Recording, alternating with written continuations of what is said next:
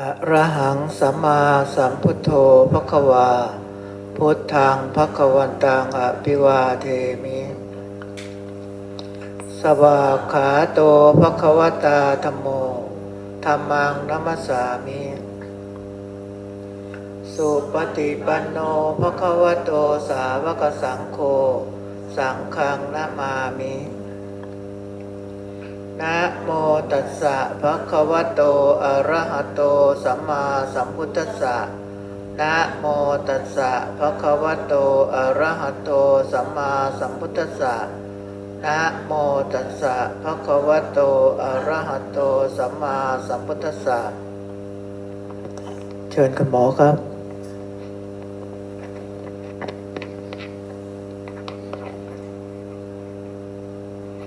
ครับกราบสวัสดีทุกท่านนะครับ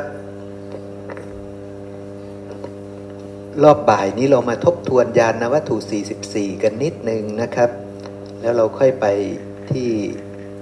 พระสูตรต่างๆนะครับเดี๋ยวนะเดี๋ยวจะพาไปดูพระไตรปิฎกเล่มที่ 20 หน้า 242 ก่อนนะครับ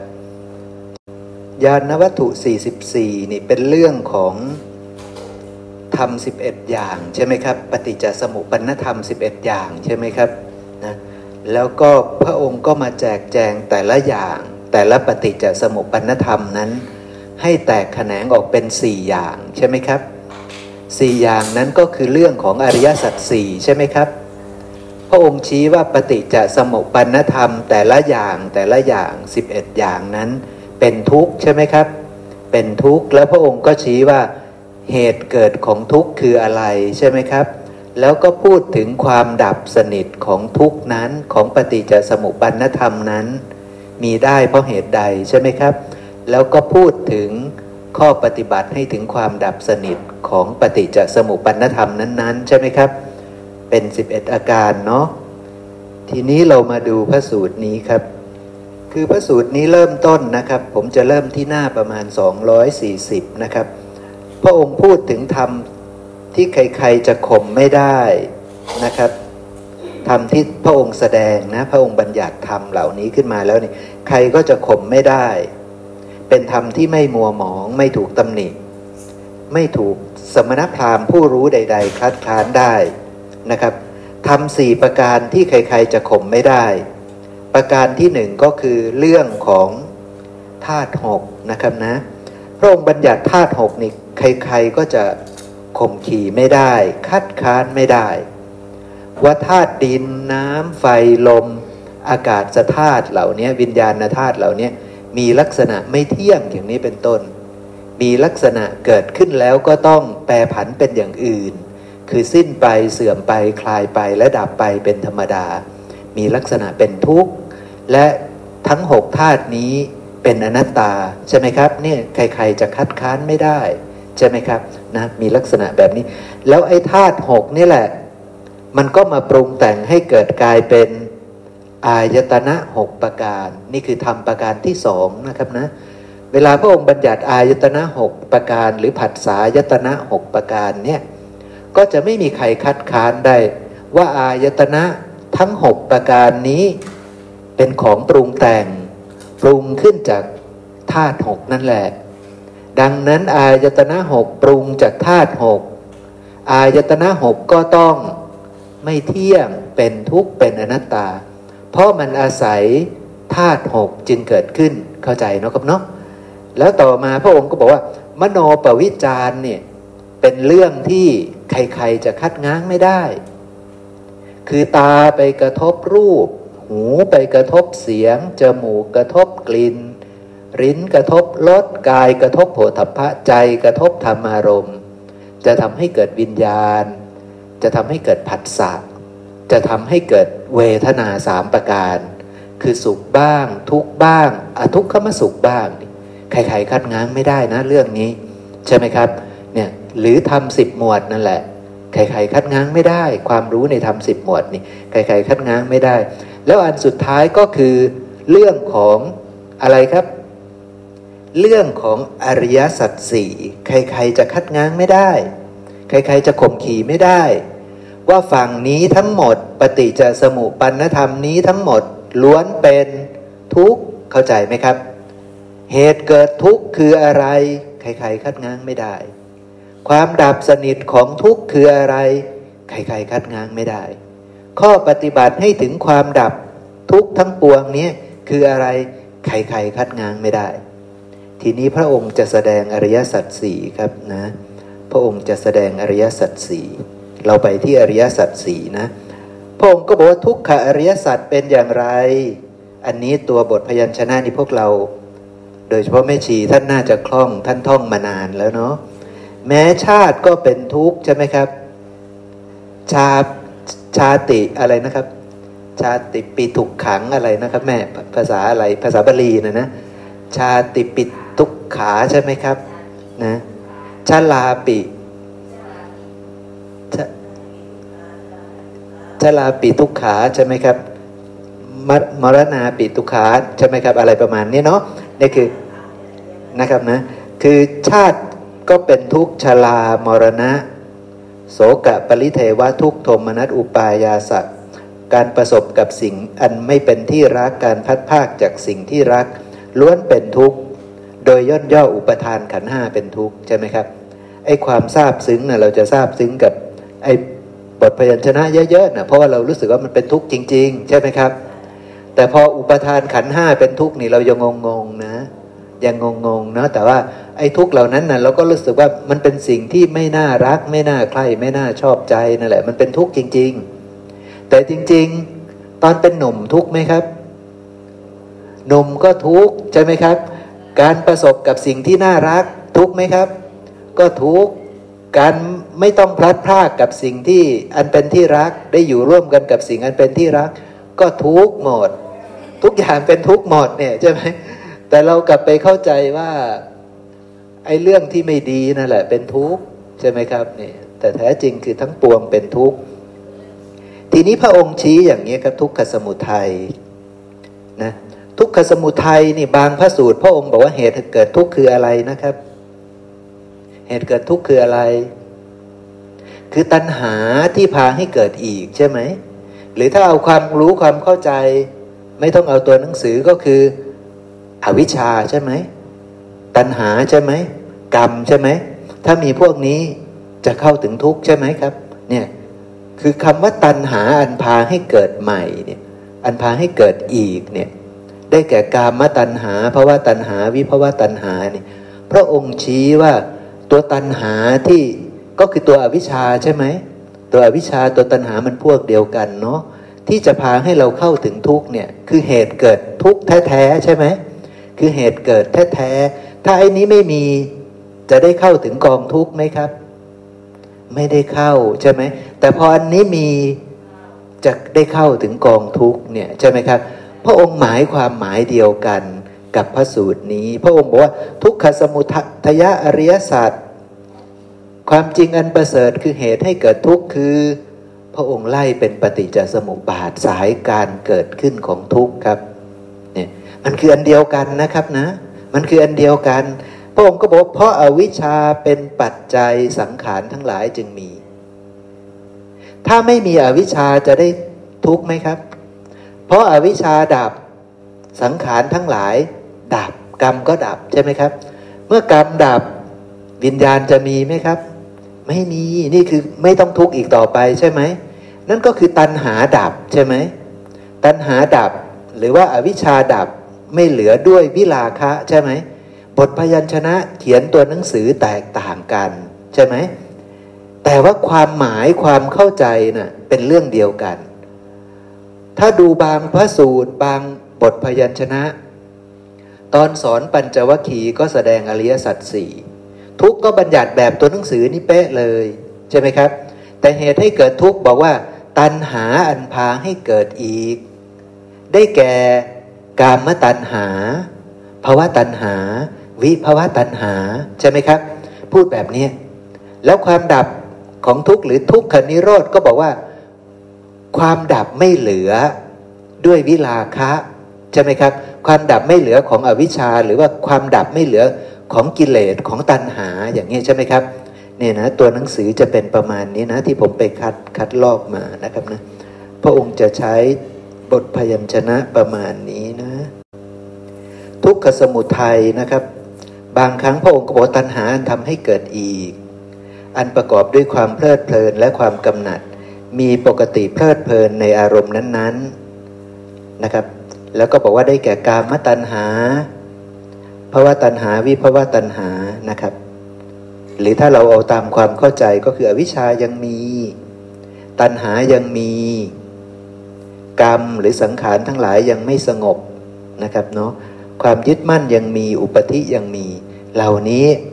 ต้องได้เข้าถึงกองทุกข์อีกใช่ไหมครับ นี่คือทุกขสมุทัยเป็นอย่างนี้ใช่ไหมครับแต่ในพระสูตรนี้บัญญัติเป็นปฏิจจสมุปบาทสายเกิดครับ อันเดียวกันไหมครับ อันเดียวกัน ถ้าคนที่เข้าใจแล้วจะรู้ว่าอันเดียวกันเรื่องเดียวกัน เหตุให้เกิดทุกข์คือแบบนี้คือปฏิจจสมุปบาทสายเกิดใช่ไหมครับ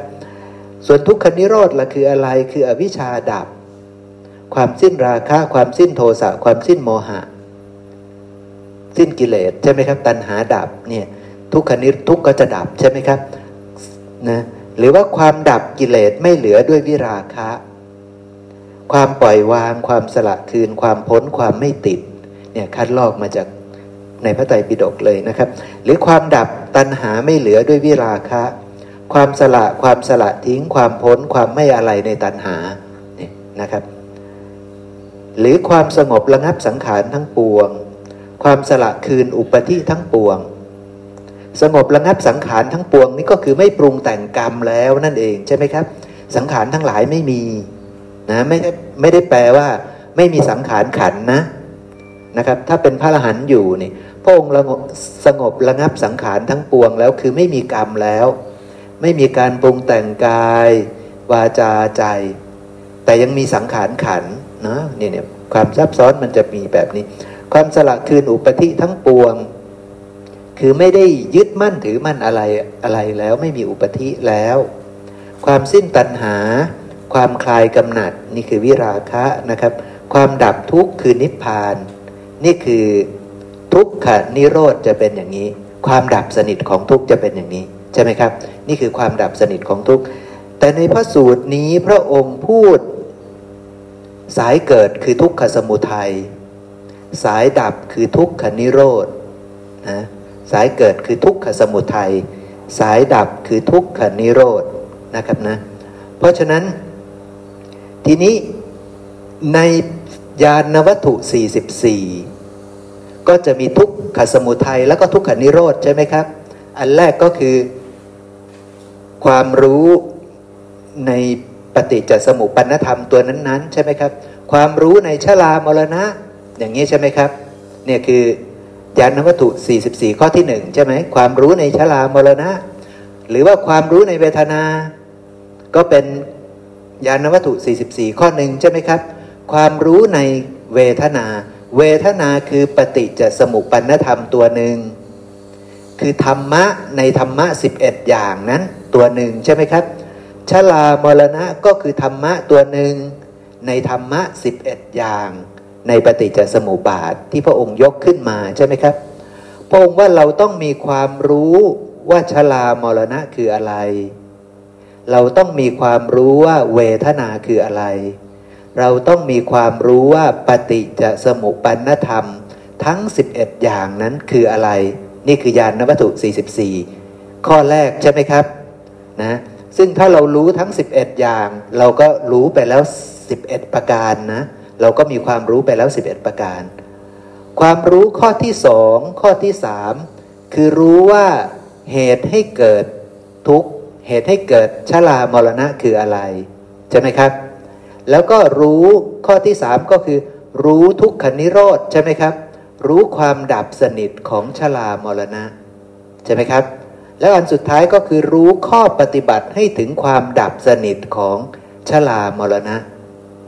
เพราะฉะนั้นข้อที่สองดึงมาจากทุกขสมุทัยอันนี้ครับ ข้อที่สองดึงมาจากตรงนี้ ดึงมาจากทุกขสมุทัยคือบอกว่า เพราะพบเพราะชาติมีชลามรณะจึงมี เพราะชาติเป็นปัจจัยชรามรณะจึงมี ดึงมาจากตรงนี้ใช่ไหมครับ เพราะมันคือทุกขสมุทัยไหมนี่ นี่คือทุกขสมุทัยนี่คือเหตุให้เกิดทุกข์ชรามรณะใช่ทุกข์ไหมตัวทุกข์ที่ทุกข์ไม่ใช่ว่า แก่เป็นทุกข์ไม่ไม่ได้หมายความว่า แก่เท่าเดียว แก่อย่างเดียวเท่านั้นที่เป็นทุกข์ไม่ได้หมายความว่าอย่างนั้นนะครับนะ แต่ที่แก่เป็นทุกข์เพราะว่าแก่เป็นของปรุงแต่งอาศัยกันและกันเกิดขึ้น แก่จึงไม่เที่ยง แก่จึง เป็นทุกข์แก่จึงเป็นอนัตตา แก่จึงสิ้นไปเสื่อมไปคลายไปและดับไป ไม่ได้บอกว่า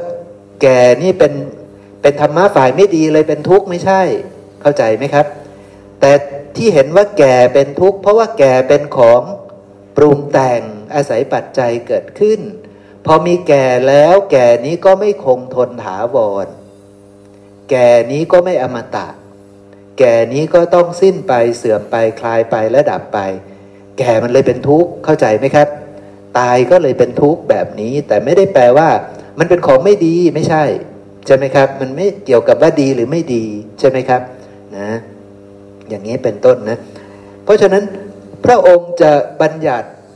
ญาณวัตถุข้อที่สองนะ่ะข้อแรกก็คือเราต้องมีความรู้ในชลามรณะนี่ใช่ไหมครับ อันที่หนึ่งใช่ไหมข้อที่สองเราต้องรู้ว่า เพราะชาติเป็นปัจจัยชลามรณะจึงมี ก็คือจิบธรรมะจากพระสูตรนี้ไปบัญญัติไว้ในญาณวัตถุ 44 ข้อที่สองว่าทุกขสมุทัยนะ เป็นอย่างนี้ คือเพราะชาติเป็นปัจจัยชลามรณะจึงมี ใช่ไหมครับ ทีนี้ทุกขนิโรธก็ไปเอาเรื่องของบทพยัญชนะที่พระองค์บอกว่า แล้วทุกขนิโรธในพระสูตรนี้คืออะไร คือเพราะอาวิชชาสำลอกไป คือเพราะอาวิชชาสำลอกจนดับไปนะครับ คือดับไปนั่นแหละ อวิชชาดับไปนั่นแหละ สังขารทั้งหลายจึงดับ เพราะสังขารดับวิญญาณจึงดับ เพราะวิญญาณดับนามรูปจึงดับ คือเป็นการดับของกองทุกข์จริง ๆ ใช่ไหมครับ เป็นการดับของกองทุกข์จริง ๆ นะ นี่นะครับพระองค์บอกว่าปฏิจจสมุปบาทสายเกิดนี่คือทุกขสมุทัยใช่ไหมครับ นี่คือทุกขสมุทัยนะ อวิชามีปุ๊บจะเข้าถึงทุกใช่ไหมครับ ถ้าอวิชายังมีเนี่ยเหตุเกิดทุกมีเรียบร้อยแล้วใช่ไหมครับนะเหตุเกิดทุกจะมีคือตายแล้วก็จะต้องได้เข้าถึงทุกอีก ตอนยังไม่ตายก็ทำให้เกิดทุกข์ด้วยเข้าใจไหมครับ ตอนยังไม่ตายอย่างเช่น สมมติว่าพวกเราเป็นปุตุชนผู้ไม่ได้สดับ เรามีตา มีหู มีจมูก มีลิ้น มีกาย มีใจ มีสลายตนะแล้วเนี่ยเราก็ไปทำให้เกิดผัสสะใช่ไหมครับ ตัวผัสสะก็เป็นทุกข์เรียบร้อยแล้ว เข้าใจไหมครับนะเหตุเกิดของทุกนี้ก็คือ เพราะสลายตนะมี ทุกที่ชื่อว่าผัสสะจึงมี ผัสสะเป็นทุกข์นะครับนะ เพราะสลายตนะมีผัสสะจึงมี เพราะฉะนั้นผัสสะนี้เป็นทุกข์ เหตุเกิดขึ้นของทุกข์เพราะว่าสลายตนะมี เข้าใจเนาะครับเนาะทีนี้ลองมาดูที่เวทนาบ้าง เวทนานี่เป็นทุกข์ใช่ไหมเวทนาเป็นทุกขธรรมตัวหนึ่ง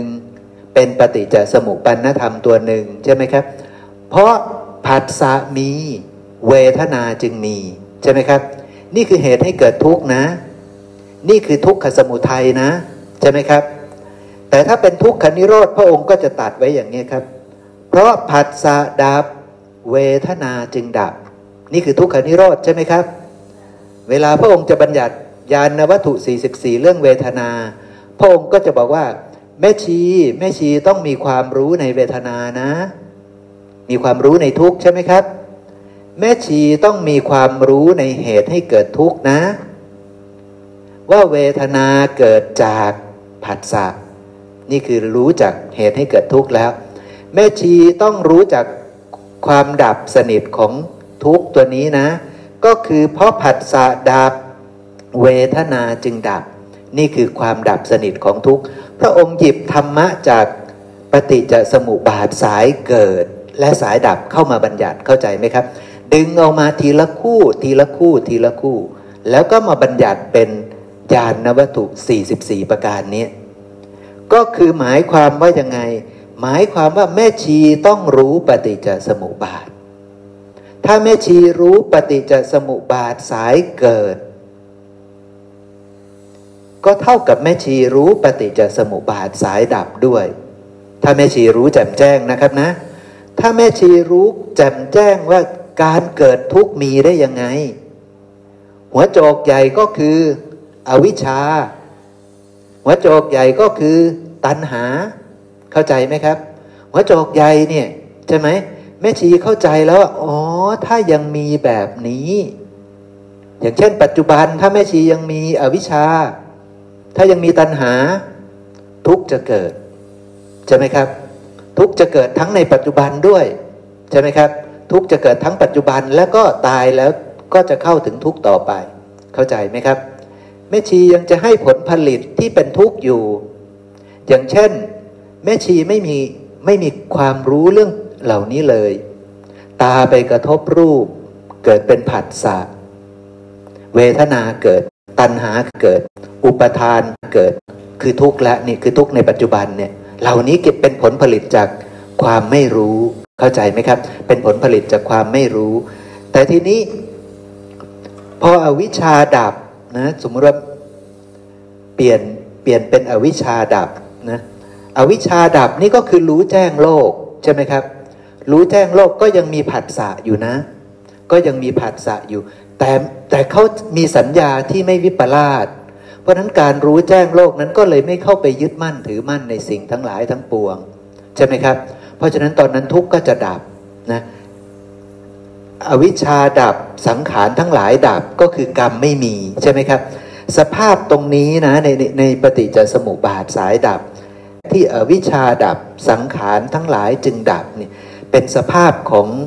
พระอรหันต์ที่ยังมีชีวิต ตอนที่ท่านยังมีชีวิตท่านจะมีสภาพธรรมตรงนี้อยู่ คือมีแค่อวิชชาดับ แล้วก็สังขารทั้งหลายดับ ตอนนี้แปลว่ายังมีชีวิตนะครับ แต่พอตายลงปุ๊บธรรมะต่อไปจะจะจะดับด้วย คือวิญญาณจะดับ ตัวนี้ไม่ตอนนี้ท่านเข้าไปสู่นิพพานแล้วนะครับ เข้าไปสู่สภาพธรรมที่เรียกว่าอนุปาทิเสสนิพานธาตุและ ไปเข้าถึงอนุปาทาปรินิพานแล้วนะครับ ผมพูดถูกหรือเปล่าอนุปาทาอนุปาทิเสสนิพานธาตุคือท่านเข้าไปสู่ธาตุที่สงบระงับทั้งทุกสิ่งทุกอย่างแล้วใช่ไหมครับ แต่สองบรรทัดแรกนั้นเรียกว่าเป็นสัอุปาทิเสสนิพานธาตุ เป็นธาตุเป็นนิพพานแล้วนะ เป็นนิพพานธาตุแล้ว แต่ว่ายังยังมีอินทรีย์ทั้งหกครบถ้วนอยู่ ใช่ไหมครับ แต่ไม่มีการยึดมั่นแล้วนั่นเองเนาะก็จะเป็นสัอุปาทิเสสนิพพานธาตุแต่พอปรินิพพานเสร็จปุ๊บก็จะเข้าถึงอนุปาทิเสสนิพพานธาตุอย่างบริสุทธิ์บริบูรณ์นะเพราะฉะนั้นสภาพตั้งแต่นี้เป็นต้นไปคือวิญญาณดับ นามรูปดับ สลายตนะดับผัสสะดับเวทนาดับ ตัณหาดับ อุปทานดับภพดับชาติดับมรณะดับนี่เหล่านี้เป็นสภาพดับสนิทของทุกข์เป็นสภาพความดับสนิทของทุกข์ที่แท้จริง เป็นสภาพที่เรียกว่าอนุปาทิเสสนิพพานธาตุเป็นสภาพที่มีอยู่จริงนะครับเป็นสภาพนิพพานที่มีอยู่จริง แต่ไม่ใช่ของปรุงแต่ง ไม่ใช่ของที่เกิด ไม่ใช่ของที่ดับ เป็นสภาพที่มีอยู่จริงนะครับนะสภาพที่วิญญาณดับนามรูปจึงดับนี่มีอยู่จริง สภาพที่นามรูปดับ สลายตนะดับ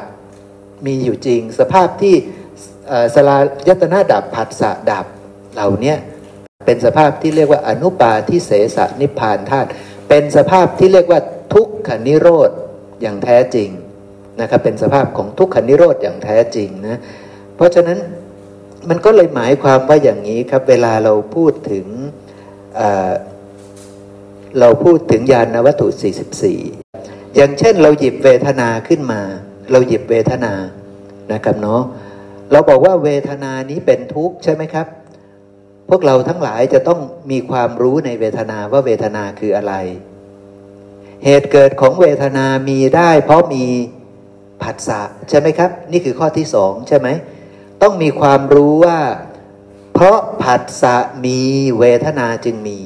เวทนาปรุงขึ้นจากผัสสะเวทนาอาศัยผัสสะจึงเกิดขึ้น ถ้ามีผัสสะทุกนี้ย่อมเกิดเข้าใจไหมครับ ถ้ามีผัสสะทุกที่ชื่อว่าเวทนาย่อมเกิด ความดับสนิทของเวทนามีเพราะไม่มีผัสสะอีกต่อไป ใช่ไหมครับ ไม่มีผัสสะอีกต่อไป ซึ่งไม่มีผัสสะอีกต่อไป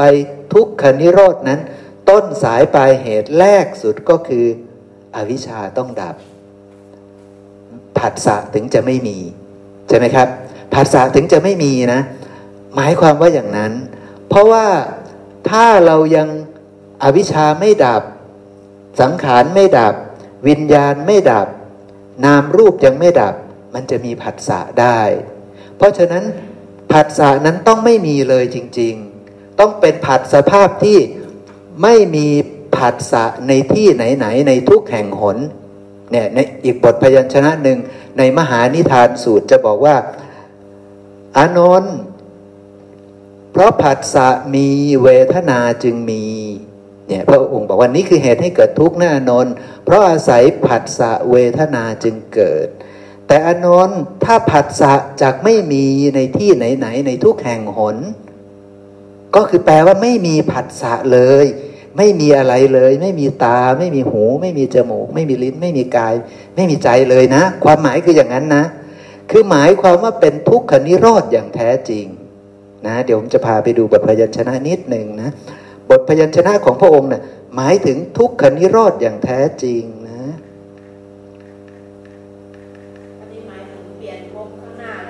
ไปสู่พบไม่มีพบข้างหน้าแล้ว ไม่มี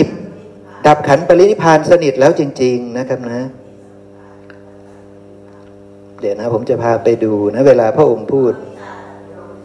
ใช่ใช่มันก็จะไม่มีอัตภาพใหม่เลยนั่นเองนะ ใช่ เพราะฉะนั้นก็จะไม่มีสภาพนั้นเลยนะ เดี๋ยวนะครับ ผมจะให้เราดูตัวพยัญชนะ มหานิทานสูตรจะเป็นพระสูตรที่ยาว ซึ่งก็คือเป็นเรื่องเดียวกัน พระองค์จะบอกว่า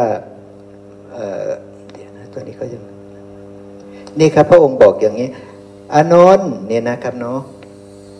เพราะผัสสะเป็นปัจจัยเวทนาจึงมี เธอพึงทราบเหตุที่ผัสสะเป็นปัจจัยเวทนาจึงมี ดังนี้ ก็ถ้าผัสสะคือผัสสะทางตาหูจมูก ลิ้นกายใจเนี่ยไม่มีแก่ใครใคร ไม่มีแก่ใครใครนี่แปลว่ามีใครไหมครับ ก็ไม่มีใครด้วยนะ เพราะว่าถ้ามีใครมันถึงจะมีผัสสะได้ใช่ไหมแต่ถ้าไม่มีไม่มีผัสสะแก่ใครใครนี่ก็คือมันไม่มีใครนะ คือใครไม่มีก็คือไม่มีสัตว์นะ ไม่มีการเกิดนะ ในภพไหนๆทั่วทุกแห่งนี่ก็คือแปลว่ามันไม่มีสภาพที่จะทำให้เกิดผัสสะได้เลย ซึ่งสภาพที่จะทำให้ไม่มีผัสสะได้เลยก็คือไม่มี ตา ไม่มีหู ไม่มีจมูก ไม่มีลิ้น ไม่มีกาย ไม่มีใจ คือไม่มีการเกิดเลย เข้าใจไหมครับ คือทุกขันนิโรธเรียบร้อยแล้ว อวิชชาดับแล้ว สังขารทั้งหลายดับแล้ว วิญญาณดับแล้ว ใครๆไม่มีแล้ว นามรูปไม่มีแล้วผัสสะจึงไม่มีแก่ใคร ๆ ในที่ไหน ๆ ทุกแห่งหนเข้าใจไหมครับ มันเป็นเรื่องอย่างนั้นนะ คือพูดถึงสายดับพูดถึงสายดับนะนี่นี่คือกำลังพูดถึงสายดับนะนะครับ แต่เมื่อผัดแล้วก็พระองค์ปล่อยอย่างนี้ครับ เมื่อผัสสะไม่มีโดยประการทั้งปวงแปลว่าไม่มีจริง ๆ ซึ่งจะไม่มีจริงๆนี่ก็คือไม่มีการเกิดแล้ว เข้าใจไหมครับ ไม่มีการเกิดแล้วนะ เพราะผัสสะดับเวทนาจะปรากฏได้หรือ นี่คือทุกขนิโรธนี่คือความดับสนิทของทุกข์คือ ไม่มีการเกิดแล้ว จึงไม่มีอายตนะแล้ว จึงไม่มีผัสสะแล้ว จึงไม่มีเวทนาแล้ว เข้าใจไหมครับเนี่ยคือไม่ได้เกิดจริง ๆ คือเป็นทุกขนิโรธจริง ๆ ใช่ไหมครับ เวลาจะบัญญัติเรื่อง เพราะผัสสะเป็นปัจจัยเวทนาจึงมีนี่ แล้วบอกว่าเพราะผัสสะดับเวทนาจึงดับนี่ต้องอธิบายด้วยบทพยัญชนะแบบนี้ คือไม่มีผัสสะแก่ใครๆในที่ไหนๆทั่วทุกแห่งหน ไม่มีการเกิดนั่นเอง คือทุกขนิโรธจริง ๆ ใช่ไหมครับ คือทุกขนิโรธจริง ๆ เพราะว่าถ้ายังมีผัสถ้ายังมีผัสสะมันก็ต้องมีเวทนา ใช่ไหมครับพอมีเวทนา มันก็ต้องทำให้เกิดธรรมะต่อไปต่อไป เรื่อยไปอย่างเงี้ยซึ่งมันจะไม่ได้เรียกว่าทุกขนิโรธใช่ไหมครับ ซึ่งมันจะยังไม่ใช่ทุกขนิโรธ แต่ทุกขนิโรธของพระองค์มันเริ่มต้นที่บอกว่าอาวิชชาดับ ตัณหาดับ ดังนั้นสังขารทั้งหลายย่อมดับ วิญญาณย่อมไม่มี การเกิดใหม่ย่อมไม่มี การเกิดใหม่ไม่มีผัสสะจึงไม่มี ทุกทั้งปวงจึงดับลงด้วยอาการอย่างนี้นะมันหมายความว่าอย่างนั้นนะ พระองค์จะที่ผมต้องการชี้ก็คือชี้แบบนี้นะ คือชี้ว่าพระองค์หยิบ ธรรมะแต่ละคู่แต่ละคู่มาบัญญัติ ไว้ในเรื่องแต่ละเรื่องแต่ละเรื่อง โดยเอาปฏิจจสมุปบาทสายเกิดเป็นข้อที่สองเอาปฏิจจสมุปบาทสายดับเป็นข้อที่สามซึ่งเราต้องเข้าใจให้ตรงว่าความเกิดขึ้นของทุกข์ก็คือ ต้นตอของเขาก็คืออวิชชายังมี ตัณหายังมี แล้วทุกข์ทั้งปวงจะเกิดขึ้น เข้าใจไหมครับ คือทุกข์ทั้งปวงก็จะค่อยๆเกิดขึ้นตามปฏิจจสมุปบาทสายเกิด แต่ถ้าอาวิชชาดับตัณหาดับ ทุกข์ทั้งปวงจะดับหมด และเป็นการดับสนิทของทุกข์เป็นความดับสนิทของทุกข์จริง ๆ ทุกขนิโรธเป็นความดับสนิทของทุกทุกขนิโรธเป็นความดับสนิทของทุกเพราะว่าพระองค์บัญญัติทุกขนิโรธว่า ความดับของตัณหา ความ เนี่ยเนี่ยต้องกลับไปที่แผนผังตรงที่ผมทำขึ้นมาให้พวกเราว่า ทุกขนิโรธคือความดับเนี่ยครับ ความดับกิเลสไม่เหลือด้วยวิลาคะ ความปล่อยวาง ความสละคืน ความพ้นความไม่ติดนะครับ ความดับตัณหาไม่เหลือ ความสละความสละทิ้งความพ้นความไม่อะไรในตัณหา แล้วอีกพยัญชนะหนึ่งคือความสงบสังขารทั้งปวง ความสละคืนอุปธิทั้งปวง ความสิ้นตัณหาความคลายกำหนัด ความดับทุกข์พระองค์เรียกนิพพานว่าทุกขนิโรธพระองค์เรียกนิพพานว่าทุกขนิโรธเพราะฉะนั้นตอนนี้พระพุทธเจ้าอยู่ในสภาพที่เรียกว่าทุกขนิโรธใช่ไหมครับ เพราะฉะนั้นตอนนี้พระพระองค์อยู่ในสภาพที่เรียกว่าอนุปาทิเสสนิพพานธาตุใช่ไหมครับ นะเป็นอนุปาทิเสสนิพพานธาตุไม่ใช่สัอุปาทิเสสนิพพานธาตุพระองค์เข้าถึงนิพพานบริสุทธิ์บริบูรณ์แล้ว เข้าถึงสภาพที่ไม่มีการปรากฏไม่มีการดับเป็นอมตะธรรมแล้วในปัจจุบันเนี่ยแต่ตอนที่พระองค์ยังมีพระชนอยู่ พระองค์ก็เข้าถึงนิพพานธาตุเหมือนกัน แต่มันเรียกว่าสัอุปาทิเสสนิพพานธาตุที่พระองค์เข้าไปได้ เพราะว่าพระองค์อยู่ใน คำจำกัดความที่ว่าอาวิชชาพระองค์ดับ ในตัวพระองค์ไม่มีอวิชชา ในตัวพระองค์มีแต่ความสิ้นราคะ ความสิ้นโทสะความสิ้นโมหะ นั่นก็คือทุกขนิโรธเหมือนกัน ทุกขนิโรธจึงมีสองแบบ คือแบบหนึ่งยังเป็นๆเรียกว่าสัอุปาทิเสสนิพพานธาตุเป็นนิพพานทั้งคู่ ทุกขนิโรธนี่คือนิพพาน ทุกขนิโรธนี่คือนิพพาน เป็นนิพพานธาตุทั้งคู่ ธาตุหนึ่งยังไม่ตายก็เรียกว่าสัอุปาทิเสสนิพานธาตุธาตุหนึ่งน่ะปรินิพานแล้ว ก็เรียกว่าอนุปาทิเสสนิพานธาตุใช่ไหมครับ เพราะฉะนั้นอริยสัจข้อที่สามนี่เป็นความดับสนิทของทุกข์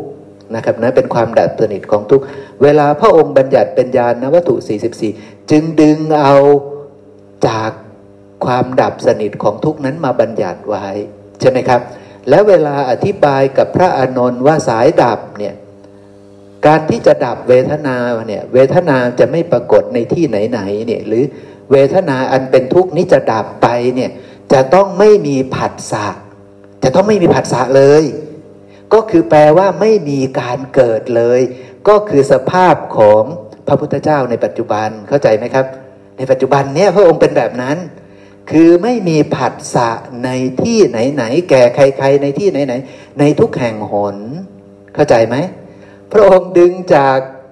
สายดาบมาบัญญัตินะ มาบัญญัติเนี่ย ขอการดับสนิทเลยดับสนิทขอโอกาสครับพี่หมอกับ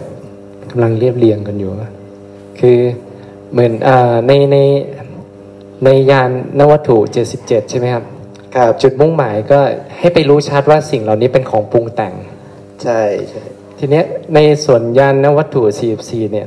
เก่งก็ยังมีความเห็นเหมือนเดิมว่า จุดมุ่งหมายคือให้ไปรู้ว่าสิ่งเหล่านี้เป็นของปรุงแต่งอยู่เหมือนเดิมอ่าเพราะว่าขณะที่ถ้าเราพิจารณาว่าเวทนาอาศัยภาษาจึงปรากฏขึ้น ถ้าผัสสะไม่มีเนี่ย เวทนาย่อมไม่มีเนี่ย เมื่อเราพิจารณาอยู่นี้ยังไม่ต้องไปลงถึงตัณหานะหมายถึงว่าเราพิจารณาว่า เพราะผัสสะมีเวทนาจึงมี ถ้าผัสสะไม่มีในที่แห่งไหนในภพไหนเนี่ย เวทนาก็ย่อมไม่มีใช่ไหมอานนท์เป็นเป็นอย่างนั้นเป็นอย่างนั้น ให้เรารู้ชัดว่าเวทนาเป็นของปรุงแต่ง ให้เรามีความเห็นเนี่ยที่ตรงอยู่อย่างนี้ว่าอ๋อที่เวทนาปรากฏขึ้นได้เนี่ย เพราะมันอิงอาศัยผัสสะนะเหตุของผัสไอ้เวทนาเองเนี่ย คือไปอยู่ที่ผัสสะเพราะในพระสูตรที่มหานิทานสูตรก็ยังท้ายสุดเหตุอ่าเหตุก็คือเหตุเกิดของเวทนาเนี่ย เพราะว่าผัสสะนั่นเองใช่ใช่เพื่อให้เรารู้ชัดเวทนาว่าเป็นของปรุงแต่งครับใช่ในมีความเห็นคืออย่างนี้ เพราะเมื่อเรารู้รู้ชัดว่าเวทนาเนี่ยเป็นทุกข์และเป็นของปรุงแต่งอยู่อย่างนี้เนี่ยเดี๋ยวมันจะเกิดการเบื่อหน่ายคลายกำหนัดเอง ขณะนั้นเราไม่ต้องรู้ว่าเหตุเกิดว่ามันที่ เวทนาเกิดมาเนี่ยเพราะเพราะตัณหาหรือเพราะตัณหาดับเดี๋ยวเวทนาก็ต้องดับเนี่ยตรงนั้นเราไม่ต้องรู้ก็ได้ สาเหตุเพราะว่าเมื่อเรารู้ชัดว่าเวทนาเนี่ยเป็นของปรุงแต่งเป็นทุกข์ และเป็นของที่อาศัยภาษาในการปรากฏเนี่ยเมื่อเรารู้ชัดเวทนาตอนนั้น มันก็จะเกิดอาการคือเบื่อหน่ายคลายกำหนัดในเวทนาเอง ประมาณนั้นนะครับที่ที่ที่ที่ที่ที่ในแง่มุมที่เก่งเห็นคือว่า อ๋อรู้ชัดแล้วว่าเวทนาเป็นของปรุงแต่ง เป็นทุกข์อาศัยสิ่งอื่นในการปรากฏ สิ่งนี้ย่อมไม่เที่ยง เป็นทุกข์เป็นอนัตตา จึงคลายความยึดมั่นในในเวทนาเนาะซึ่งตอนนั้นน่ะผลยังไงตัณหามันดับอยู่ดี ใช่ใช่ปัญหาที่จะไปยึดมั่นในในเวทนา มันจะดับอยู่ดี เพราะว่าหลักในการพิจารณาไม่ว่าจะเป็นญาณวัตถุ 77 เนี่ย จุดประสงค์คือเพื่อให้เรารู้ว่าชัดในธรรมชาตินั้นๆ ว่ามันเป็นของปรุงแต่งว่าไม่เที่ยงเป็นทุกข์เป็นอนัตตา ส่วนพอเรารู้ชัดตรงนั้นเดี๋ยวตัณหามันดับเองญาณวัตถุ44 ก็เหมือนกัน เราพิจารณาให้ชัดว่า อ๋อ เวทนาอาศัยผัสสะในการเกิด เพราะผัสสะมีเวทนาจึงมีเช่นเดียวกัน ถ้าผัสสะไม่มีเวทนาย่อมไม่มี ก็ไปรู้ชัดในเวทนาในตัวเวทนาชัดว่าเป็นของปรุงแต่ง อ๋อ สิ่งเหล่านี้เป็นของไม่เที่ยง เวทนาไม่เที่ยงเป็นทุกข์เป็น อนัตตาอย่างเงี้ยมันก็คลายความยึดมั่นในเวทนาไปโดยอัตโนมัติอยู่แล้ว เพราะว่าเมื่อเห็นอยู่อย่างนี้ย่อมเบื่อหน่ายคลายกำหนัด คือจุดประสงค์คือให้เราไปเห็นให้ได้ว่ามันเป็นของปรุงแต่ง เป็นของไม่เที่ยง เป็นของเป็นทุกข์เป็นอนัตตานี้ คือจุดสำคัญเลยว่าต้องไปเห็นให้ได้ว่ามันเป็นของปรุงแต่งให้ได้ เดี๋ยวเมื่อเราเห็นอยู่อย่างถูกต้อง ตัณหามันจะดับเอง เหตุเกิดยังไงมันต้องดับอยู่แล้ว เพราะว่าเรากำลังดับสิ่งที่ถูกต้อง เพราะว่า เราเห็นตามความเป็นจริงอยู่ ยังไงตัณหาต้องดับ เห็นตามความเป็นจริงอยู่อย่างนี้ ย่อมเบื่อหน่ายคลายกำหนัดตัณหาต้องดับอยู่ดี นี่คือจุดประสงค์ในแง่มุมที่เก่งเห็นคือ จุดประสงค์เพราะพระพุทธองค์ต้องการให้เราเห็นว่ามันเป็นของปรุงแต่งชัดนะ ให้เห็นชัดให้ได้ มันเป็นเป็นของที่อาศัยสิ่งเหตุนั้นในการปรากฏขึ้น ชัดอยู่อย่างนี้จะรู้ว่ามันไม่ไม่เที่ยงเป็นทุกข์เป็นอนัตตา เดี๋ยวตัณหามันจะดับเอง เพราะขณะที่รู้แจ้งอะ มันเกิดวิชาอยู่แล้ว ขณะที่รู้แจ้งอวิชามันดับอยู่แล้ว ตรงตรงเหตุนั้นวางไว้ก็ได้ เพราะยังไงมันจะเกิดขึ้น เพราะเหตุมันกำลังเกิดขึ้นอยู่นะ ประมาณนั้นใช่ใช่คือไอเวลาพระองค์บัญญัติยานนวัตถุ 44 ก็ดี 77 ก็ดีนี่ แท้จริงแล้วเรารู้แค่ปฏิจจสมุปบาทนี่พอแล้วนะ รู้แค่ปฏิจจสมุปบาทสายเกิดและสายดับนี่ คือมันเรื่องเดียวกันนะ มันเรื่องเดียวกันเลย แล้วก็เพียงพอแล้ว เพียงแต่พระองค์ถ้าจะพูดก็คือพระองค์เป็นผู้ที่ช่างบัญญัติเหมือนกับเป็นคนช่างบัญญัติเหลือเกิน บัญญัติเก่งเหลือเกินนะครับ คือพระองค์จะบัญญัติได้หลากหลายที่สุดนะ แต่ว่าแท้จริงคือความรู้ในปฏิจจสมุปบาทสายเกิดและสายดับนี่พอนะ เพียงพอแล้ว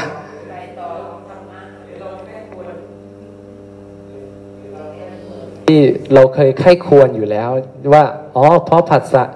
เพราะผัสสะมีเวทนาจึงมี เพราะถ้าผัสสะไม่มีเวทนาย่อมไม่มี เพื่อเราก็อ๋อเวทนาเป็นของปรุงแต่ง แต่ภาษาเองก็ปรุงแต่งจากตาหูจมูกลิ้นกายใจอันไม่เที่ยงเนี่ยเราไปทำให้สิ่งต่างๆนี่ไม่ว่าจะเป็นดินน้ำไอ้ธาตุหกว่าไม่เที่ยงชัดเจน ตาหูจมูกลิ้นว่าไม่เที่ยงชัดเจนภาษาไม่เที่ยงชัดเจน เวทนาไม่เที่ยงชัดเจนอะอันนี้แหละ พื่อให้เรามีความเห็นตรงเนี่ย อันนี้ก็ไปถึงความไม่เที่ยงเป็นทุกข์เป็นอนัตตา มันก็บริสุทธิ์บริบูรณ์อยู่แล้วใช่นะครับใช่เท่านั้นเพียงพอแล้วนะครับ ซึ่งเราจะต้องรู้ปฏิจจสมุปบาทนี้ให้แจ่มแจ้งไว้เป็นทุนก่อนใช่ไหมครับ เราจะต้องรู้ว่าที่พระองค์บัญญัติว่าเพราะอาวิชชาเป็นปัจจัยสังขารทั้งหลายจึงมีเนี่ยเราต้องแจ้งนะ อวิชชามันคืออะไร มันปรากฏตอนไหน นะครับ อวิชามันคืออะไร คือความไม่รู้ใช่ไหม ความไม่รู้แจ้งโลกใช่ไหม มันปรากฏตอนไหนเราต้องเข้าใจใช่ไหมครับ มันปรากฏตอนไหนครับ อวิชชา ตอนที่มีผัสสะนะผัสสะแล้วสัญญาวิปลาสนะมันปรากฏพอมันปรากฏปุ๊บอะไรจะปรากฏต่อ กรรมจะปรากฏใช่ไหมครับ ถ้าอาวิชชาปรากฏคือความไม่รู้แจ้งโลกปรากฏ คือสัญญาวิปลาสปรากฏกรรมจะปรากฏจริงไหมครับ จริงใช่ไหมครับ แต่ถ้า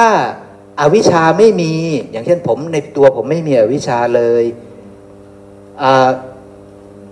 อวิชชาจะมีสิทธิ์ปรากฏในตัวผมไหมครับ ไม่มีผัสสะทุกผัสสะของผมไออวิชชาปรากฏได้ไหมไม่ได้ใช่ไหมเพราะว่าผมเป็นพระอรหันต์ใช่ไหมแต่ว่าถ้าผมเป็นปุตุชนบ้าง ผัสสะปุ๊บอวิชชาปรากฏไหมปรากฏใช่ไหมครับ สัญญามันยังวิปลาสอยู่นะมันก็จะทำให้กรรมปรากฏ ตั้งแต่ปุตุชนไล่เลียงมาจนถึงเสขบุคคลใช่ไหมครับผัสสะปุ๊บกรรมปรากฏทันที ไม่มีทางที่ในธรรมชาติสองธรรมชาตินี้ คือปุตุชนและเสขาบุคคล ที่ผัสสะแล้ว วิชาจะปรากฏเลย เป็นไปได้ไหมครับ เป็นไปไม่ได้ สมมุติว่าผมเป็นปุตุชน ปู่เป็นเสขาบุคคล เก่งเป็นพระอรหันผัสสะปุ๊บสองคนแรกนี้อะไรปรากฏก่อนครับ อะไรปรากฏก่อนเวลาผัสสะปรากฏแล้ว อวิชชาปรากฏ อวิชชาปรากฏนะ ปุตุชนเนี่ยสัญญาวิปลาสจะปรากฏ ปู่ผู้เป็นเสขะวิปลาสหรือไม่วิปลาสครับ วิปลาสปรากฏ วิปลาสปรากฏไม่รู้แจ้งโลกทันทีนะ ต่อให้เป็นอนาคามี รู้แจ้งแค่อะไรครับ รู้แจ้งแค่กามนะครับนะ รู้แจ้งแค่กามแต่อื่นๆยังไม่รู้แจ้งนะ ใช่ไหมครับ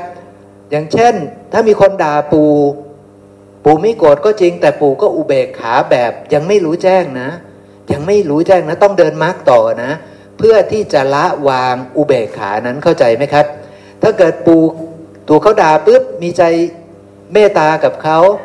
ต้องไปวางเมตตาอีกนะ ต้องไปวางกรุณาอีกนะ ต้องไปวางมุทิตาต้องไปวางอุเบกขา ไม่ว่าผัสสะอะไรเกิดขึ้นกับปู่ปู่จะเกิดไม่เมตตาก็กรุณา มุทิตาอุเบกขาใช่ไหมครับ แต่ปู่ต้องมีมรรคเพื่อที่จะไปวางสิ่งเหล่านั้นทั้งหมดเข้าใจนะครับเนาะเพราะฉะนั้นยังไม่ได้รู้แจ้งโลกนะ ต่อให้เป็นอนาคามีนะ มีผู้เดียวคือพระอรหันต์อย่างเช่นเก่งเป็นพระอรหันต์ผัสสะปุ๊บอวิชชาดับ คือมีแต่วิชาปรากฏ กรรมจึงไม่ปรากฏเข้าใจไหมครับ จึงไม่เกิดในเก่งนะ ผู้เป็นพระอรหันต์แต่สองคนนี้ผู้เป็นปุตุชน และก็เสขบุคคลผัสสะปุ๊บอวิชาปรากฏ สัญญาวิปลาสปรากฏ กรรมย่อมปรากฏ ตายแล้วถ้าตายลงตอนนั้น วิญญาณย่อมปรากฏเข้าใจไหมครับ นามรูปคือกายใหม่ย่อมปรากฏ ใช่ไหมมันเป็นเรื่องแบบนี้นะ ย่อมได้อายตนะใหม่ ย่อมไปมีผัสสะใหม่ผัสสะใหม่ก็ต้องได้อวิชชาปรากฏไหมอวิชชาปรากฏอีกเหมือนเดิม เพราะว่ายังไม่ใช่พระอรหันต์ใช่ไหมถ้าเป็นเสขะก็ไปเดินมรรคต่อ ใช่ไหมครับ ถ้าเป็นปุตุชนก็ต้องได้อวิชชาปรากฏแล้วก็ได้ตัณหาปรากฏ เสขาก็ยังได้ตัณหาอยู่นะ ยังได้ตัณหาใช่ไหมครับ แต่ต้องเดินมรรคไปเรื่อยๆ เดินมรรคไปเรื่อยๆ เสขาเดินไปเรื่อยๆ เดินไปเรื่อยๆ จนกระทั่งมาถึงฝั่งนี้ มาถึงฝั่งขวามือ มาถึงฝั่งทุกขนิโรธ ตอนนั้นกลายเป็นพระอรหันต์คือกลายเป็นสะอุปาทิเสสะนิพพานธาตุและกลายเป็นนิพพานธาตุเพราะว่าตอนนี้เป็นพระอรหันต์ใช่ไหมครับ เพราะฉะนั้นทุกผัสสะก็จะมีแต่วิชาปรากฏ คือรู้แจ้งโลก สังขารทั้งหลาย ก็ดับใช่ไหมครับเนี่ยก็จะเป็นสภาพของพระอรหันต์ไปใช่ไหมตายลงปุ๊บวิญญาณก็เลยดับ นามรูปก็เลยไม่มีผัสสะก็เลยไม่มีอีกต่อไป ทุกทั้งปวงก็ดับลงเข้าใจเนาะครับเนาะเนี่ยเรื่องราวมันก็จะเป็นแบบนี้ คือถ้าเรายังมีอวิชชาปรากฏในตัวเราได้ กรรมต้องปรากฏแน่นอนต้องมีกรรมแน่ ถ้ากรรมมีตายปุ๊บ เนี่ยก็จะไปต่อ ไปต่อด้วยวิญญาณก็จะเข้ามาเกื้อกูลอนุเคราะห์ ให้ได้เข้าถึงนามรูปใหม่ เข้าถึงนามรูปใหม่ปุ๊บถ้ายังไม่รู้เรื่องอะไรเลย อวิชชาก็ปรากฏอีก คือสัญญาวิปลาสก็ปรากฏอีก กรรมก็ปรากฏอีก ก็เวียนไปอีก ใช่ไหมครับ เป็นเรื่องอย่างนี้นะ มันจะเป็นเรื่องแบบนี้นะ เนี่ยขอโอกาสครับคือพี่หมออถ้า ถ้าชี้ตรงนี้ ตอนแรกตอนที่พระพุทธเจ้าท่านตรัสรู้เนี่ยเอาวิชาตรงนี้ท่านยังไม่ได้บัญญัตินะตอนแรกเจอก็คือเป็นนามรูปใช่ไหมครับพี่หมออ่าจะไล่ไปคือ เพราะวิญญาณเป็นปัจจัยนามรูปจึงมี แล้วพบนามรูปเป็นปัจจัยวิญญาณจึงมีอวิชากับสังขารตอนนั้นก็ยังไม่มีจะเป็นนามรูป แต่พอท่านท่านตัดสรู้ท่านก็เลยรู้ทางออกและแยกแยะ ก่อนที่จะมีพระพุทธเจ้า มันมีทางเดียวคืออวิชชาล้วนๆอ่า มันมีนามรูปที่มีอวิชชาอย่างเดียว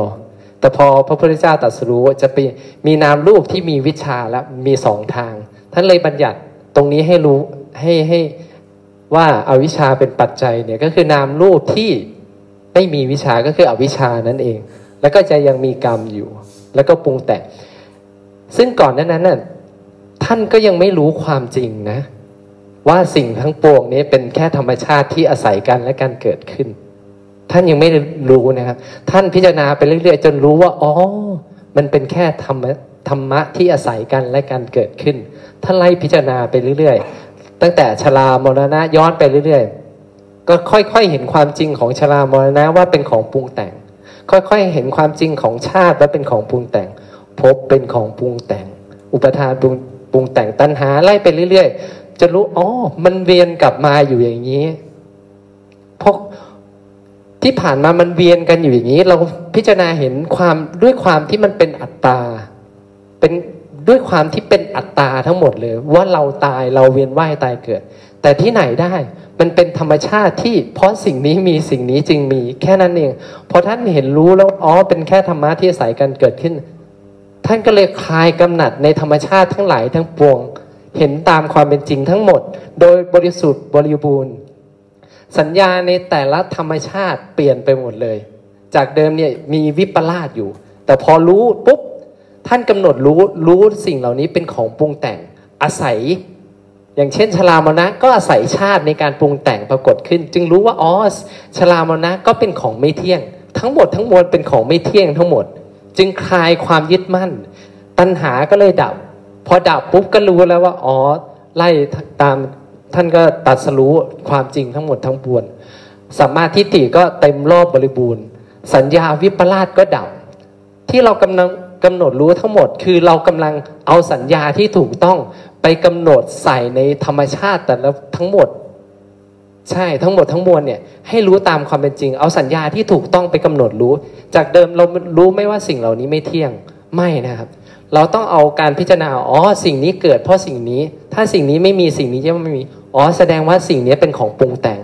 พอเรากำหนดรู้ไปเรื่อยๆปุ๊บเราเริ่มมีสมาธิถี่ที่ถูกต้องแล้วอ๋อสิ่งนี้แล้วไม่เที่ยง จากเดิมที่มีทุระในเรื่องต่างๆ มันก็เริ่มเบาลง เพราะรู้แล้วว่าอ๋อสิ่งนี้ไม่เที่ยง สิ่งนี้เป็นของปรุงแต่งนะ เริ่มความยึดมั่นถือมั่นก็น้อยลงตัณหา มันก็น้อยลงทีละนิดไปเรื่อยๆ นี่คือหน้าที่ของเรา สัญญา เรากำหนดรู้เพราะเราเอาสัญญาที่ถูกต้องไปใส่ในธรรมชาติต่างๆ รูปนี่คือรูปไหมครับ รูป เราก็ต้องกำหนดรู้ก็เอาสัญญาที่ถูกต้องมากำหนดรู้ว่าสิ่งนี้ไม่เที่ยงนะทำไมถึงไม่เที่ยง มันปรุงแต่งจากดินน้ำไฟลมอันไม่เที่ยง ถ้าเราดินน้ำไฟลม เรายังไม่ชัดว่ามันไม่เที่ยงไง เราก็มีหน้าที่ปรุงแต่งให้ดินน้ำไฟลม ไม่เที่ยงให้ชัดเจนขึ้นในปัญญาเรา ถ้าดินน้ำไฟลมไม่เที่ยงชัดเจนได้ เราก็มาปรุงแต่งรูปอ๋อ รูปนี้ไม่เที่ยงเพราะมันเกิดจากดินน้ำไฟลมอันไม่เที่ยง นี่คือรูป เสียงกลิ่นรสโปรทพาล่ะครับ เราก็มีหน้าที่ไปปรุงแต่งให้เห็นว่าสิ่งเหล่านี้ ไม่เที่ยงปรุงแต่งจากดินน้ำไฟลมอันไม่เที่ยง นี่ก็เรากำลังกำหนดรู้กามนะครับเป็นด่านแรกนะครับเพราะว่าถ้าด่านนี้เรากำหนดรู้ได้ เราก็ไปถึงอนาคามี เพราะเรากำลังกามมาสัญญาดับ เพราะเราเห็นว่ารูปเสียงกลิ่นรสผลพะเป็นของไม่เที่ยงแล้ว ถ้ามันดับได้จริง ๆ คือเรารู้แล้วสิ่งนี้เราไม่เที่ยง เราไปก้าวไปถึงอนาคามีแล้วนะไปกำหนดรู้อีกธรรมชาติอื่นๆ น้ำอื่นๆ ทั้งหมดทั้งปวงอีก เวทนาเป็นของไม่เที่ยงไง ก็ไปกำหนดรู้เอาสัญญาที่ถูกต้องไปกำหนดรู้เข้าไปอีกกำหนดรู้ทั้งหมดทั้งปวง มันก็เจริญขึ้นเรื่อยๆตามลำดับไปเรื่อยๆ ประมาณนั้นครับสัญญาวิปลาสมันก็จะดับลงไปเรื่อยๆ ทีละนิดทีนิดสัญญาที่ไม่วิปลาสมันจะมาแทนที่ครับ แทนที่ไปเรื่อยๆ ครับ เห็นไหมครับมรรคของพระเจ้าซับซ้อนไหมครับ ซับซัซ้บอนซ้อนนะ เออเปิด ไม้มันดังมันเปิดเป็นอยู่วะดังไหมดังอยู่วะดังอยู่นะครับแม่ คือแม่กดแค่ครั้งเดียวมันก็จะขึ้นครับ เอาใหม่ครับ โอเคดังแล้ว คือแล้วก็ไม่ชี้เข้าใจไม่รู้จะเข้าใจถูกหรือเปล่าคุณหมอ ครับได้ครับ คือ ที่ในปฐมเทศนาธรรมจักรท่านท่านท่านว่าเหตุให้เกิดทุกข์คือตัณหา อันนั้นเป็นสูตรของธรรมจักรเนาะใช่ครับ ที่ว่าเหตุให้เกิดทุกข์คือตัณหาสามแต่ในในพระสูตรนี้เป็นสายปฏิจจท่านเลยเอาอาวิชชาเป็นหลัก ใช่ครับ เหตุให้เกิดทุกข์ใช่เพราะว่ามันเป็นคนละสูตรคนแต่ละเอาแต่เอามาโยงใส่กันได้คือเราอริยสัจสีมาใส่ในปฏิจจ ที่คุณหมอบอกยานวัตถุ 44 ก็คือเอาอริยสัจสี่มาใส่ในในแต่ละข้อ ใช่ใช่ไหมคุณหมอ ใช่ใช่ครับอะทีนี้ที่ว่ายานวัตถุ 77 ก็คือเอาอดีต อนาคตปัจจุบันมาบวกกับอริยสัจสี่เป็น7แล้วก็มาคูณ 11 เป็น 77 ถูกต้องไหมคุณหมอ คือไม่ได้เป็นยัคูณงไงอริยสัจสี่คูณแค่สองตรงกลางคือทุกขสมุทัยแล้วก็ทุกขนิโรธความเกิดความดับของทุกข์แค่นั้นเองอ๋อนะครับ ก็เลยอ่า ในธรรมะหนึ่งเนี่ยมันก็เลยมีอดีตสองอนาคตสองปัจจุบันสองมันก็กลายเป็นหกแล้วก็รวมกับมีความรู้ว่า แม้แต่เหตุปัจจัยที่ทำให้เกิดทุกข์เหล่านี้ก็ยังมีความสิ้นไปเสื่อมไปคลายไปและดับไป ก็เลยกลายเป็นเจ็ดเจ็ดอย่าง เอาเอาตัวเนี้ยใส่เอาแค่ตรงกลาง เอาแค่โอ้ทุกขสมุทัยแล้วก็ทุกขนิโรธ แต่แบ่งเป็นอดีตสองอนาคตสองปัจจุบันสอง ก็เลยกลายเป็นหกใช่ไหมครับ เอาแค่ตรงแกนกลางคือความเกิดทุกข์กับความดับทุกข์เอาแค่ความเกิดขึ้นของทุกข์กับความดับของทุกข์ใช่ไหมครับเอ่อของอย่างเช่นความเกิดขึ้นของเวทนานี่คือความเกิดขึ้นของทุกข์ความดับสนิทของเวทนานี่คือความดับทุกข์อดีตก็เหมือนกันกับอนาคตก็เหมือนกันกับปัจจุบัน คือคือไปตามหาตัวเลขว่าเจ็ดมันอยู่ตรงไหนนะครับครับ รู้รู้แต่อริสัตสี่ทีนี้เวลามามาแปลงเป็นญาณประโยงวัตถุประโยงเข้ากับปฏิจจ์ก็เลยงงงๆนิดงงงๆนิดนึงนะครับเนาะคือก็ให้เราเข้าใจว่าพระพุทธเจ้าเป็นผู้ช่างบัญญัตินะครับ พระองค์เป็นผู้บัญญัติได้เยอะแยะมากมาย เดี๋ยวผมจะพาไป ให้เราเห็นการบัญญัติอีกแบบหนึ่งของพระองค์นะวันนี้เดี๋ยวต่อจากเนี้ยนะครับ ผมจะพาพวกเราไปดูบัญญัติของพระองค์อีกแบบหนึ่ง ซึ่งมันก็เราก็จะรู้เลยว่ามันสอดรับกัน เพียงแต่ว่าพระองค์เป็นผู้ช่างบัญญัติ บัญญัติเก่งมาก บัญญัติได้เยอะแยะมากมาย แต่ว่าทั้งหมดนั้นก็เนื้อเดียวกันนะ เพียงแต่เห็นไหมบัญญัติบอกว่าเหตุเกิดทุกข์คือตัณหาอันพาให้เราเกิดอีก แต่พระสูตรนี้มาเป็นปฏิจจสมุปบาทสายเกิด นี่คือเหตุเกิดทุกข์เริ่มต้นที่อวิชชา เริ่มต้นที่ตัณหานั่นแหละอันเดียวกัน แล้วก็ทุกข์ทั้งปวงมันก็จะเกิดแบบนี้ เกิดแล้ว ถ้ายังมาวิ่งวิ่งวิ่งมาตามสายปฏิจจสมุปบาทคือความไม่รู้นะครับกำกับอยู่ทั้งหมดเลย คือความไม่รู้กำกับอยู่ทั้งหมดเลย เวทนามีแล้วตัณหามีเนี่ยมันคือความไม่รู้นะ ถึงจะพุ่งไปหาตัณหาได้ใช่ไหมครับ ถ้ารู้แล้วเนี่ยมันไม่ใช่นะ เวทนาปุ๊บแล้วตัณหามีเนี่ยมันไม่ใช่ฐานะ ถ้าผู้รู้แล้วเนี่ยเวทนามีแต่ตัณหาไม่มีนะใช่ไหมครับ ถ้าผู้ที่อวิชชาดับนะครับเนาะแต่ว่าเนื่องจากว่าข้างบนน่ะมันกำกับไว้อย่างนั้นน่ะ ราะฉะนั้นมันก็ต้องมาแบบนี้ทั้งหมด แต่ถ้าข้างบนกำกับด้วยอวิชชาดับ มันก็เลยดับหมด เข้าใจครับไหมครับ มันก็เลยดับหมดนะ ซึ่งจริง ๆ แล้วเราแค่เข้าใจปฏิจจสมุปบาทให้ให้ถูกต้องก็เพียงพอนะเพราะเราจะไปเข้าใจบัญญัติของผู้เจ้าผู้เป็นช่างผู้บัญญัติเนี่ยเราจะไม่มีทางที่จะบางทีเราจะปวดหัวเปล่าๆนะเราจะปวดหัวเปล่าๆนะ ซึ่งเราเข้าใจเรื่องใดเรื่องหนึ่งแจ่มแจ้งดีแล้วมันพอแล้ว ทีนี้เอาสมมุติว่าพระพุทธเจ้าท่านจะบัญญัติใหม่ บัญญัติเป็นอะไรดีไอ้สิบเอ็ดคูณด้วยไม่ใช่คูณสี่ไม่ใช่คูณเป็นคูณสี่ไม่ได้คูณสองแล้วทีนี้ เราลองเอาอดีตก็มีสี่ปัจจุบันก็มีสี่อนาคตก็มีสี่แล้วก็ยังบอกว่ายานอะไรธรรมติติยานอีก มันจะกลายเป็นกี่ร้อยครับ เป็นยานนวัตถุกี่ร้อยทีนี้ใช่ไหม คือเอาสี่สิบสี่นั่นบอกว่าอดีตก็เป็นแบบนี้ อนาคต 44 ก็จะมีอยู่ ปัจจุบัน 44 ก็มีอยู่นี่มันจะกลายเป็น 44 3 ครั้งใช่ไหมครับ ใช่ไหมมันจะกลายเป็น 44 3 ครั้งนะ คืออดีตก็มี 44 ใช่ไหม อนาคตก็จะเป็น 44 ปัจจุบันก็จะเป็น 44 เนี่ยมันจะกลายเป็นกี่ร้อยครับ กลายเป็นร้อยกว่าเนาะกลายเป็นถ้าพระองค์จะบัญญัติญาณนวัตถุแบบนี้ได้ไหมครับ ก็ได้อีกเข้าใจไหม ก็ได้อีก อดีตเราก็ต้องมีความรู้ในชรามรณะ อดีตเราก็ต้องมีความรู้ว่าชรามรณะ มีเพราะชาติมีอะไรเงี้ยใช่ไหมครับ เพราะฉะนั้นพระองค์จะบัญญัติกี่ร้อยกี่พันได้หมดใช่ไหมครับ นี่คือเออนี่แหละเพราะฉะนั้นแท้จริงแล้วเราแค่เข้าใจปฏิจจสมุปบาทสายเกิดสายดับอยู่ในหัวเราเนี่ย ถ้ามันมีอยู่ในหัวเราพอผัสสะกบขึ้นมาปุ๊บเกิดจิตเกิดเอาจิตมีโทสะเกิด เกิดอยากจะไปฆ่าเขาเพราะเขาทำให้รถเรามีรอยขีดอย่างเงี้ย เกิดเราอยากไปฆ่าเขาเนี่ย ถ้าปฏิจจสมุปบาทมันอยู่ในหัวเราอะไรล่ะครับ เกิดทุกเกิดใช่ไหมเรารู้อยู่แล้วว่าฝั่งนี้ทั้งหมดคือทุกข์ใช่ไหมเพราะฉะนั้นทุกเท่านั้นที่เกิดขึ้น โกรธคือทุกข์ โกรธนี้เป็นยังไงมาจากไหนล่ะ เราก็ต้องเข้าไปอยู่ในปฏิจจสมุปบาทใช่ไหมเข้าไปเพ่งในปฏิจจสมุปบาทโกรธอยู่ตรงนี้ อยู่ตรงราคะโทสะโมหะ อยู่ตรงตัณหาเนี่ยใช่ไหมครับ แล้วเราก็ไปกำหนดเสว่าโกรธเป็นของปรุงแต่งยังไงยังไงยังไงใช่ไหมครับ ไปกำหนดเนี่ยนี่ถ้า เออแค่เข้าไปเห็นกระบวนการมาของความไม่รู้นี่ ถ้าไม่รู้ต่อไปเนี่ยมันจะเป็นยังไง ถ้าไม่รู้ต่อไปมันก็จะมาถึงฝั่งนี้ต่อ มันก็จะเข้าถึงกองทุกข์อีกอย่างเงี้ยใช่ไหมครับ เราก็เข้าใจกระบวนการในการเข้าถึงกองทุกข์ในการที่จะไม่เข้าถึงกองทุกข์อีก ขณะที่เราโยนิโสมนสิการไปใช่ไหมครับ เราจะรู้ว่าการเข้าถึงกองทุกข์มันมีด้วยเหตุใด คือถ้ายังมีตัณหายังมีโกรธอยู่เนี่ย จะได้เข้าถึงทุกข์ไหมครับ ถ้าตายตอนนี้ก็เข้าถึงทุกข์อย่างเงี้ยถ้าเราเข้าใจเรื่องนี้นะ ใช่ไหมครับ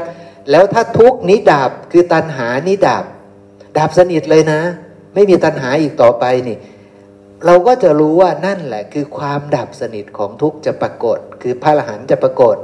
นั่นเองใช่ไหมครับปฏิจจสมุปบาทนี่จึงเป็นความรู้ที่เราต้องมีซะก่อนทั้งสายเกิดสายดับเราต้องเข้าใจ ก็คงจะคล้ายๆเวทนาเนาะสมัยมาใหม่ ๆ คุณหมอเคยยกมาทับเวทนามีตั้งร้อยร้อยแปดด้วยเออนั่นคือพระองค์จะบัญญัติเออพอพอท่านบัญญัติสรุปแล้วก็แค่สามเนาะตัวที่เรารู้แค่สามนี่ก็พอ ใช่ครับ นั่นคือความช่างบัญญัติของพระพุทธเจ้าเห็นไหมครับ เวทนาสองก็มี ใช่ไหมเวทนาทางกาย เวทนาทางใจนี่ เวทนาสามก็มี เวทนาห้าเวทนาหก เวทนาอะไรเยอะแยะทีนี้ร้อยแปดนะ จนงง ที่แรกตื่นเต้นนะโอ้แต่ก่อนเราแค่รู้เวทนาสามนี่มันเรามารู้ทั้งร้อยแปดนี่ตื่นเต้น พอ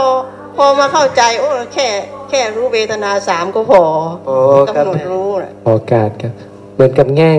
แง่มุมของโพธิปักขิยธรรม 37เนี่ยครับใช่ถามว่าวันนี้ถ้าเกิดเราเข้าใจในแง่มุมของอริอริยมรรคมีองค์แปดแล้วเนี่ย จำเป็นไหมว่าเราต้องไม่เข้าใจแง่มุมแบบสมประทานสี่แบบชัดเจน หรือว่าไปพละห้าอินทรีห้าอะไรอย่างเงี้ยให้ชัดเจนในทุกด้านเนี่ยมันก็ไม่ได้จำเป็นนะครับถ้าวันนี้อริยมรรคเราเข้าใจชัดเจนแล้วเดินเป็นแล้วเนี่ยเราไปเราไม่จำเป็นต้องไปเข้าใจในแง่มุมอื่น ให้ต้องชัดเจนอีกก็ก็ไม่จำเป็นนะครับ เพราะว่ามันคือเรื่องเดียวกันอยู่ดี แค่จะ เสนอนำเสนอในแง่มุมไหน วันนี้ยานวัตถุ 77 ก็แง่มุมหนึ่ง44 ก็แง่มุมหนึ่งแค่นั้นเองครับ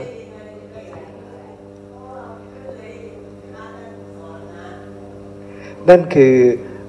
พระปัญญาของพระพุทธเจ้า นั่นคือการบัญญัติของพระองค์ ซึ่งพระองค์เราจะก็จะทึ่งเลยถ้าเราไปศึกษานะเราก็จะรู้ว่า โอ้พระองค์เป็นผู้ช่างบัญญัติและบัญญัติได้ถูกต้องนะนะเราจะเกิดความทึ่งถ้าถ้าคนที่ศึกษาเยอะๆ คนที่เข้าใจลึกซึ้งเยอะๆ คนที่เป็นแบบเป็นพระหูสูตรเป็นไปรู้เยอะๆ ว่าพระองค์บัญญัติบัญญัติบัญญัตินี่เราจะเห็นความสอดรับกันเนี่ยเราจะทึ่ง เราจะเลื่อมใสเราจะศรัทธาเข้าใจไหมครับ แต่เราไม่ต้องขนาดนั้นเราก็ศรัทธาพระองค์ได้เหมือนกันเข้าใจไหมครับศรัทธาที่ถูกต้องก็เกิดขึ้นได้เหมือนกันใช่ไหม คือไปเห็นแบบนั้นคือเห็นว่าอูพปัญญาของพระองค์ช่างช่างกว้างใหญ่ไพศาลช่างเป็นผู้บัญญัติได้อะไรได้อย่างมหัศจรรย์พันลึกแค่นั้นเองนะครับนะแต่ความศรัทธาที่แท้จริงน่ะคือความศรัทธาว่าพระองค์ค้นพบความจริงอันประเสริฐ นี่คือความศรัทธาที่ประเสริฐที่สุด ที่เรารู้ว่านี้ทุกนี่คือประเสริฐที่สุดเข้าใจไหมครับ ที่เราได้รู้ว่านี้ทุกแล้วออกจากทุกนี้ได้ นี่คือความศรัทธาที่ประเสริฐ เพราะว่าความศรัทธานี้มันประกอบด้วยปัญญา ใช่ไหมครับ มันประกอบด้วยปัญญา แต่ถ้าเราไปรู้ว่าอู้พระองค์ช่างบัญญัติ อยากจะบัญญัติเจ็ดสิบเจ็ดก็ได้ อยากจะบัญญัติสี่สิบสี่ก็ได้ อยากบัญญัติร้อยเป็นร้อยร้อยก็ได้นี่เราไปทึ่งอย่างนั้นน่ะมันก็แค่รู้ว่าพระองค์มีความสามารถมีปัญญาใช่ไหมครับ แต่มันก็ไม่ได้เพิ่มพูนปัญญาของเราให้มากมายขึ้นไปกว่าเดิมใช่ไหมครับ เพราะปัญญาของเรามันก็ยังเข้าใจในอริยสัจสี่เหมือนเดิมนั่นแหละ ใช่ไหมครับ นั่นคือความทึ่งของเรามันจะรู้สึกว่า อุพระองค์ช่างเก่งเหลือเกินช่างบัญญัติได้ อยากจะบัญญัติแบบไหนก็บัญญัติได้หมด เข้าใจไหมครับ แล้วแล้วก็คือบางทีมันก็อยู่ตามกำลังอินทรีย์ด้วย เหมือนกับแต่ก่อนเนี่ยธรรมะอ่าไม่ใช่ยานวัตถุ 77 เนี่ย เราสมมติมันมีร้อยเปอร์เซ็นที่เราต้องแจ้งในเรื่องเนี้ย แต่เราก็เพิ่มเพิ่งแจ้งเรื่องธรรมะทิฏฐิยาน ถามว่าวันที่เราอธิบายกันเรื่องธรรมธรมะทิฏฐิยาน วันนั้นก็ถามว่าแจ้งไหมก็ยังแบบคุมเครือในคำว่าธรรมะทิฏฐิยานที่อธิบายไป แต่ก็ปล่อยผ่านไป เพราะว่าบางทีมันก็ขึ้นอยู่กำลังอินทรีย์ แล้วก็เราก็วางทุล้าลง เพราะว่าไม่งั้นเนี่ยมันก็จะทำให้เราเนี่ยปวดหัวไปไปเปล่าๆ ไม่ไม่อ่ามันถ้าเกิดเรายึดติดมันไว้ว่าต้องเข้าใจโดยที่ไม่มันมันทุลาเราก็จะเหนื่อย ค่อยๆเพราะวางลง เพราะตามกำลังอินทรีย์ด้วยเก่งยานวัตถุสีสีที่คุณหมออธิบายวันแรกเนาะเข้าใจเนี่ยอู้ดีมากเลยเพราะเพิ่งจะรู้ว่า ชาหรือชราตรงจุดสำคัญก็คือ มันมีความสิ้นไปเสื่อมไป คลายไปและดับไปทุกข้อ จะเป็นเหมือนกันหมดธรรมะติติยานนะเออเข้าใจเพิ่มเติมขึ้นมา ก็ทำให้เราคลายธุระเราลงมากเหมือนกันนะ ถ้าเราเข้าใจตาม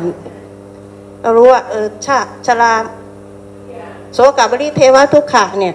มันมันมัน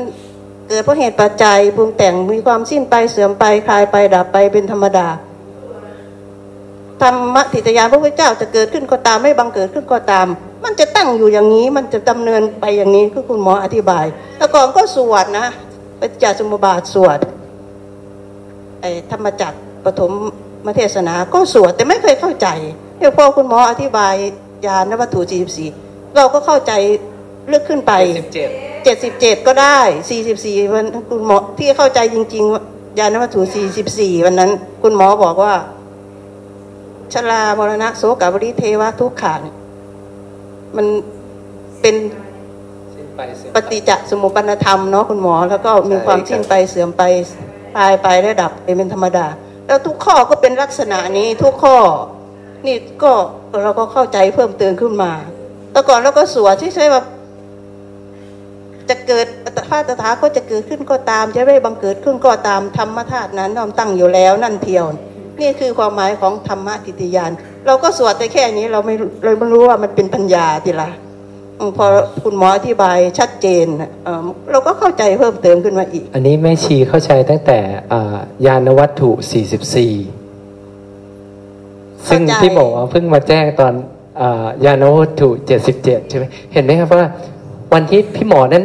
44 พี่หมอก็ยังไม่เคลียร์เลยใช่ไหมครับ เรื่องของธรรมะทิติยาน เคลียร์หรือยังคืคอรับคือคำว่าธรรมะทิฏยานเนี่ยยังไม่ได้เคลียร์ยังใช่ไหมยังไม่ได้เคลียร์แต่ก็อธิบายด้วยความแต่สิ้นไปแต่เสื่อมไปใครไปเป็นแต่ปก็กติอยู่รู้แล้วรู้รู้ก่อน คือคล้ายๆว่าเราเข้าใจเรื่องราวแล้วล่ะ เพียงแต่ว่ายังเราไม่ได้จำกัดเรายังควไม่ได้เพ่งมาที่ธรรมะทิฏยานอ๋อตัวเนี้ยแต่ว่าความเข้าใจของเรามันมันมีถูกต้องมาแต่เดิมอยู่แล้วอ่าที่ใช่เราอธิบายกันใช่มาใช่ตลอด มันอ่าถูกต้องมาแต่เดิมแล้วนะครับเพียงแต่ว่าพระองค์บัญญัติขึ้นมาปุ๊บเราก็เพิ่งมารู้ว่าอ๋อพระองค์บัญญัติอย่างนี้หมายความว่าอย่างนี้ เพิ่มเติมเข้าไปนะครับแจ่มแจ้งเข้าไปอีกอย่างนี้เป็นต้นนะเป็นอย่าของงเช่ปนรุงแต่งทั้งหมดใช่ใช่อย่างเช่นตัวนี้นะ ผมจะคือปกติเวลาพระองค์บัญญัติอริยสัจสี่พระองค์จะบัญญัติทุกข์สมุทัยนิโรธและก็มรรคใช่ไหมครับ ทุกข์ควรกำหนดรู้ สมุทัยควรละมรรคเอิ่มทุกขนิโรธเนี่ยคคววรรทำทำให้ให้แจ้งแล้วก็อ่าอ่า ข้อปฏิบัติหรือทุกขนิโรธคามินีปฏิปทานี่ควรทำให้เจริญเนาะแต่พระสูตรนี้จะเรียงลำดับใหม่นะจะเรียงลำดับใหม่ บุคคลเมื่อรู้เมื่อเห็นตาตามความเป็นจริง เมื่อรู้เมื่อเห็นรูปตามความเป็นจริง เมื่อรู้เมื่อเห็นวิญญาณ เมื่อรู้เมื่อเห็นผัสสะเมื่อรู้เมื่อเห็นเวทนาที่เกิดขึ้นจากผัสสะตามความเป็นจริง ตัณหาไม่มีใช่ไหมครับ ถ้าเดินมรรคคือถ้าถ้ารู้เห็นตามความเป็นจริงตลอดเลย คือไม่วิปลาสเลย คือเป็นพระอรหันต์น่ะก็ตัณหาไม่เกิดใช่ไหมครับ คือลักษณะของพระอรหันต์คือท่านรู้ท่านเห็นตามความเป็นจริงอยู่แล้วเป็นปกติใช่ไหมรู้จักตา รู้จักรูป รู้จักวิญญาณ รู้จักผัสสะรู้จักเวทนา พระอรหันต์เป็นแบบนี้ใช่ไหมครับ รู้เห็นตามความเป็นจริงเป็นปกติ เพราะฉะนั้นอุปทานไม่มีตัณหาไม่มีเนาะตัณหาไม่มีอุปทานไม่มี แต่เสขาบุคคลนี่รู้ก่อน ต้องมีความรู้ซะก่อนใช่ไหมครับ ต้องมีความรู้ก่อนว่า ตาเป็นของปรุงแต่งตาไม่เที่ยงตาเป็นทุกตาเป็นอนัตตานี่คือรู้ก่อนใช่ไหมครับ แล้วก็มาเห็นอีกทีหนึ่งซึ่งการเห็นก็ต้องใช้การโยนิโสมนสิการ การใคร่ครวญใช่ไหมจะรู้จักตาตามความเป็นจริงนี่เราไม่ได้รู้จักตาตามความเป็นจริงแบบพระอรหันต์พระอรหันต์ท่านทั้งรู้ทั้งเห็นเป็นปกติใช่ไหมครับ ผัสสะปุ๊บท่านรู้ท่านเห็นตาตามความเป็นจริงเป็นปกติ แต่พวกเรารู้ก่อน รู้แค่ความรู้ในตาว่าตาเป็นของปรุงแต่ง ตาไม่เที่ยงตาเป็นทุกข์ตาเป็นอนัตตา เรารู้ซะก่อน พอเราผัสสะปุ๊บอาจจะโกรธเรียบร้อยแล้วล่ะ อาจจะมีราคะมีโทสะมีโมหะเรียบร้อย แล้วก็ระลึกได้ระลึกรู้ขึ้นมาได้ว่า ธรรมะเหล่านี้เป็นเพียงของปรุงแต่งอาศัยกัน และการเกิดขึ้นไม่เที่ยงเป็นทุกข์เป็นอนัตตา จะระลึกถึงตรงไหนก็ได้ธรรมะใด ๆ ขึ้นมาได้ปุ๊บตอนนั้นเรากำลังระลึกถึงความรู้ที่ถูกต้องใช่ไหมครับ มีสัญญาระลึกถึงความรู้ที่ไม่วิปลาสตอนนี้มันก็ไม่ได้แจ้งโลกทันทีใช่ไหมครับ มันไม่ได้แจ้งโลกทันทีนะ ความรู้นั้นถูกต้องอย่างเช่น เห็นว่าตาเกิดจากตานะนี่ตาไม่เที่ยงนะ มันก็ไม่ได้แจ้งทันทีใช่ไหมครับ เพราะฉะนั้นมันแค่สัญญาคือความรู้ปรากฏ แต่มันยังไม่ได้เห็นทุกอย่างตามความเป็นจริงใช่ไหมครับ เห็นตาก็ยังไม่แจ้งเลยใช่ไหมครับ เพราะฉะนั้นมันก็ต้องมานัสิการต่อว่าตาไม่เที่ยงยังไง มันปรุงแต่งจากอันนี้อันนี้อันนี้มันถึงจะแจ้งในตาใช่ไหมครับ แจ้งในตาเสร็จปุ๊บมันก็ยังไม่ได้แจ้งโลกใช่ไหมครับ มันก็ต้องพิจารณาอย่างอื่นอีกใช่ไหมครับ รูปล่ะวิญญาณล่ะผัสสะล่ะ เวทนาล่ะ ทั้งหมดทั้งปวงนี่แหละใช่ไหมครับ จะไปแจ้งโลกก็ตอนที่ไปเห็นปฏิจจสมุปบาทมันอาศัยกันและกันเกิดขึ้นมีแต่ทุกข์เท่านั้นใช่ไหมครับ ตอนนั้นถึงจะแจ้งโลกเหมือนพระหันท่านเห็นใช่ไหมครับ เพราะฉะนั้นมันต้องอาศัยมรรคเกิดใช่ไหมครับ แล้วพระองค์ก็บอกว่านี่แหละนะถ้าเห็นอยู่อย่างนี้อุปทานขันห้าย่อมไม่เกิดขึ้น แล้วพระองค์ก็อธิบายว่าบุคคลผู้มีทิฏฐิอย่างนี้นะมี ความรู้แบบนี้ ทิฏฐินี่คือความรู้ไหมครับ คนที่มีความรู้แบบนี้รู้ว่าตาเป็นของปรุงแต่ง ตาไม่เที่ยงตาเป็นทุกข์เป็นอนัตตา เป็นผู้มีสัมมาทิฏฐิใช่ไหมครับนะความดำริเนี่ยที่ผมมานั่งดำริว่าตาไม่เที่ยง เพราะว่ามันปรุงจากดินน้ำไฟลมอย่างนี้ ผมดำริหรือยังครับ ผมดำรินะ ผมกำลังดำริใช่ไหมผมกำลังสังกับปะ ความดำรินั้นย่อมเป็นสัมมาสังกัปปะ ผมพยายามหรือยังครับ พยายามบรรลุกุศลไหม ผมพยายาม พระพุทธเจ้าบอกว่า ความพยายามของบุคคลผู้มีธรรมอย่างนั้นย่อมเป็นสัมมาวายามะ สติของบุคคลผู้มีธรรมอย่างนั้นย่อมเป็นสัมมาสติ สติคือพิจารณาเห็นธรรมเป็นเหตุเกิด อยู่ใช่ไหมครับธรรมเป็นเหตุเกิดของตาคืออะไร ไม่เที่ยงยังไงเป็นทุกข์ยังไงเป็นอนัตตาชื่อว่าเป็นสัมมาสติ ส่วนกายกรรม วจีกรรม และอาชีวะของเขาจัดว่าบริสุทธิ์ดีในเบื้องต้น คือเป็นคนมีศีลใช่ไหมครับ กายวาจาอาชีวะนี่ดีมีศีล แต่ขณะที่ดำเนินไปพิจารณาไปเนี่ยได้ยึดกายวาจาอาชีวะของตนว่าเป็นเป็นเราเป็นของเราเป็นตัวตนของเราไหมครับได้ยึดมั่นถือมั่นอะไรว่าเป็นเราเป็นของเราเป็นตัวตนของเราไหมครับ ไม่ได้ยึดเข้าใจไหมครับ พอมรรคมันเดินไปเนี่ย สัมมาวาจาเนี่ยจะเกิดขึ้น สัมมาวาจาเนี่ยเป็นสัมมาในองค์แห่งมรรคเพราะฉะนั้นมันไม่มีการยึดมั่นถือมั่นว่าเป็นเราเป็นของเราเป็นตัวตนของเราเรียบร้อย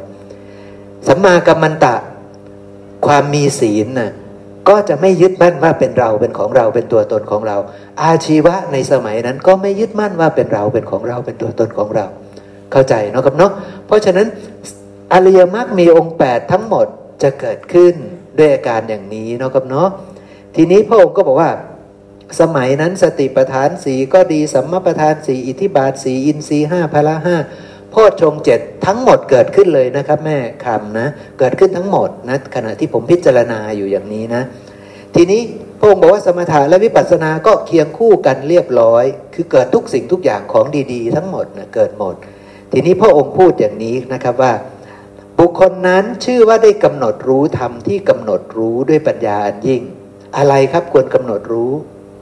ทุกควรกำหนดรู้ใช่ไหมครับ ทุกควรกำหนดรู้นะ แล้วอะไรเล่าที่ควรกำหนดรู้พระองค์ก็บอกว่าอุปทานขันห้านี่แหละ ควรกำหนดรู้ใช่ไหมครับ ก็คือกำหนดรู้ว่าอุปทานขันห้าน่ะเธอควรกำหนดรู้ใช่ไหมครับ ทุกพระองค์พูดถึงทุก อริยสัจข้อที่หนึ่งแล้วใช่ไหมต่อไปพระองค์พูดถึงธรรมที่ควรละคือสมุทัยไหมครับธรรมที่ควรละด้วยปัญญาอันยิ่งนี่คือเหตุให้เกิดทุกข์ใช่ไหมเหตุให้เกิดทุกข์ที่ควรละคืออวิชชาและภาวะตัณหา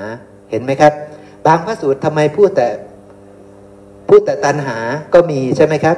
บางพระสูตรนี่อาจจะพูดอวิชชาบางแต่พระสูตรนี้พูดอวิชชาและเพราว่าตัณหานี่ อาจจะพูดอวิชชาบางแต่พระสูตรนี้พูดอวิชชาและตัณหาแล้วทำไมแล้วทำไมพูดเฉพาะเพราะว่าตัณหาทำไมพระสูตรบอกว่ามีกามตัณหาภาวะตัณหาวิภาวะตัณหา เราเข้าใจไหมทำไมพระองค์เลือกเฉพาะภาวะตัณหามาครับ เราเข้าใจไหมเนี่ยเนี่ยคือความท้าทายอย่างหนึ่งนี่นั่นแหละ ผมจะอธิบายพวกเราฟังอย่างนี้พอจะรับฟังได้ไหมนะ คืออวิชานี่เราสิ้นสงสัยแล้วล่ะเนาะคือควรละอวิชา เพราะว่าจริง ๆ ก้อนนี้มันละไปพร้อมกันนะมันละไปพร้อมกันนั่นแหละ ตัวอวิชากับตัวตัณหาเนี่ยมันตัวเคียงกันไปอยู่แล้ว ถ้าละอวิชาตัณหาก็ดับใช่ไหมพอรู้แจ้งโลกตัณหาก็ดับอยู่แล้วใช่ไหมกรรมก็ดับอยู่แล้วใช่ไหมก้อนนี้ทั้งยวงมันดับอยู่แล้วใช่ไหมเพียงแต่มันดับในสมัยหรือมันดับตลอดใช่ไหมมันก็อีกเรื่องหนึ่งใช่ไหมแต่มันดับอยู่แล้ว ทีนี้ทำไมพระองค์จึงเลือกมาเฉพาะภาวะตัณหา ทั้งทั้งที่มันมีอยู่สามตัณหา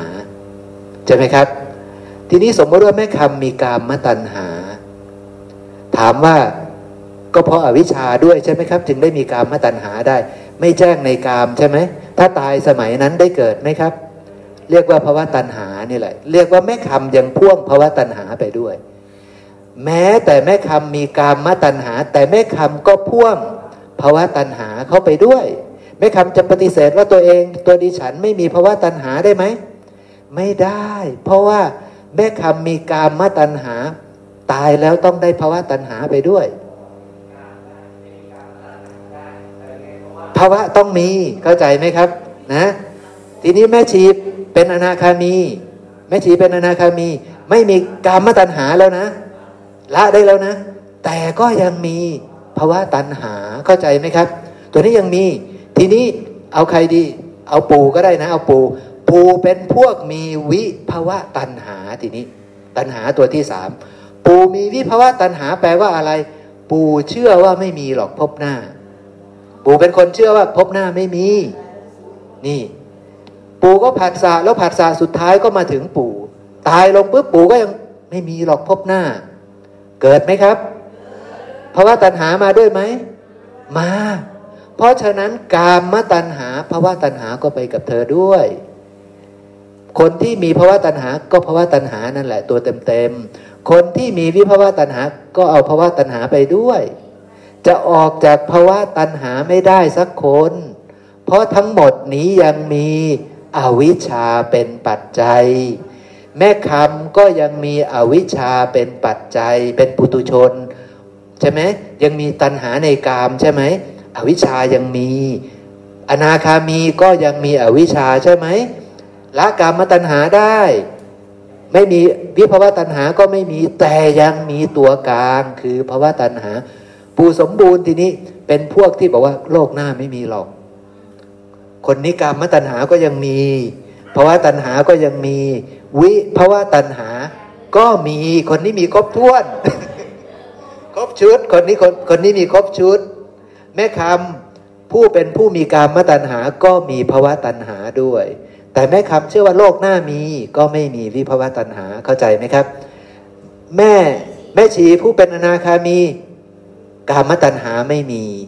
แต่ภาวะตัณหาก็ยังมี วิภาวะตัณหาไม่มี เพราะว่าไม่มีทิฏฐิว่าพบหน้าไม่มี แต่ปู่สมบูรณ์นี่เป็นคนเชื่อว่า พบหน้าไม่มี เพราะฉะนั้นได้ครบคนเนี้ยกามตัณหาก็มีภาวะตัณหาก็มีวิภาวะตัณหาก็มี เพราะฉะนั้นพระองค์จึงเลือกตัวที่สำคัญที่สุดมา คือภาวะตัณหา เพราะว่าสามคนเนี้ยถ้ายังมีอวิชชา เธอชื่อว่ามีภาวะตัณหาอยู่ทั้งหมด เข้าใจไหมครับ เธอทั้งหมดนี้ยังมีภาวะตัณหาอยู่ทั้งหมด นี่คือความเก่งของพระเจ้าเห็นไหมครับ นี่คือความเก่งของพระองค์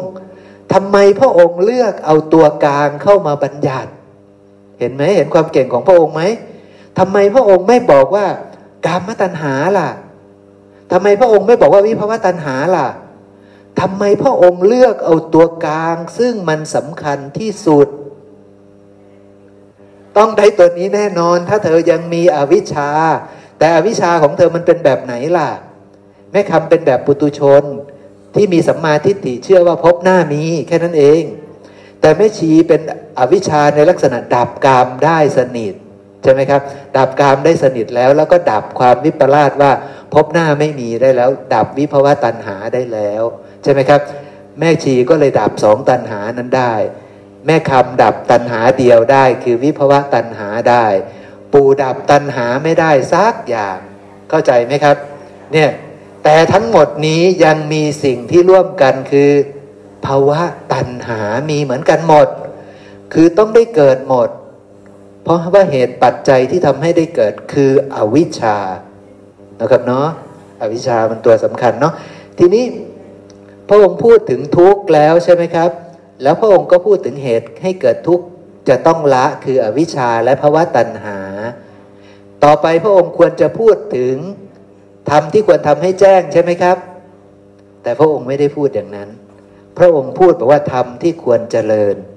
พระองค์เอาข้อสี่มาก่อน เอาข้อสี่มาก่อนครับทำที่ควรเจริญด้วยปัญญาอันยิ่ง ปกติก็ต้องคืออริยมรรคมีองค์แปดใช่ไหมแต่พระสูตรนี้พระองค์จะพูดว่าสมถาวิปัสสนาเห็นไหมครับ ช่างบัญญัติไหมนี่คือความช่างบัญญัติของพระพุทธเจ้า ใช่ไหมผิดไหมไม่ผิด ระองค์จะบอกว่าอริยมรรคมีองค์แปดได้ไหม พระองค์จะบอกว่าสติปัฏฐานสี่ได้ไหมพ่อชงเจ็ดได้ไหม อะไรก็ได้ใช่ไหมที่อยู่ในโพธิปักขียธรรมใช่ไหมแล้วมาบัญญัติบอกว่าคือสมถะวิปัสสนา ก็ยังได้อีกใช่ไหมนี่คือความช่างบัญญัติของพระองค์นะ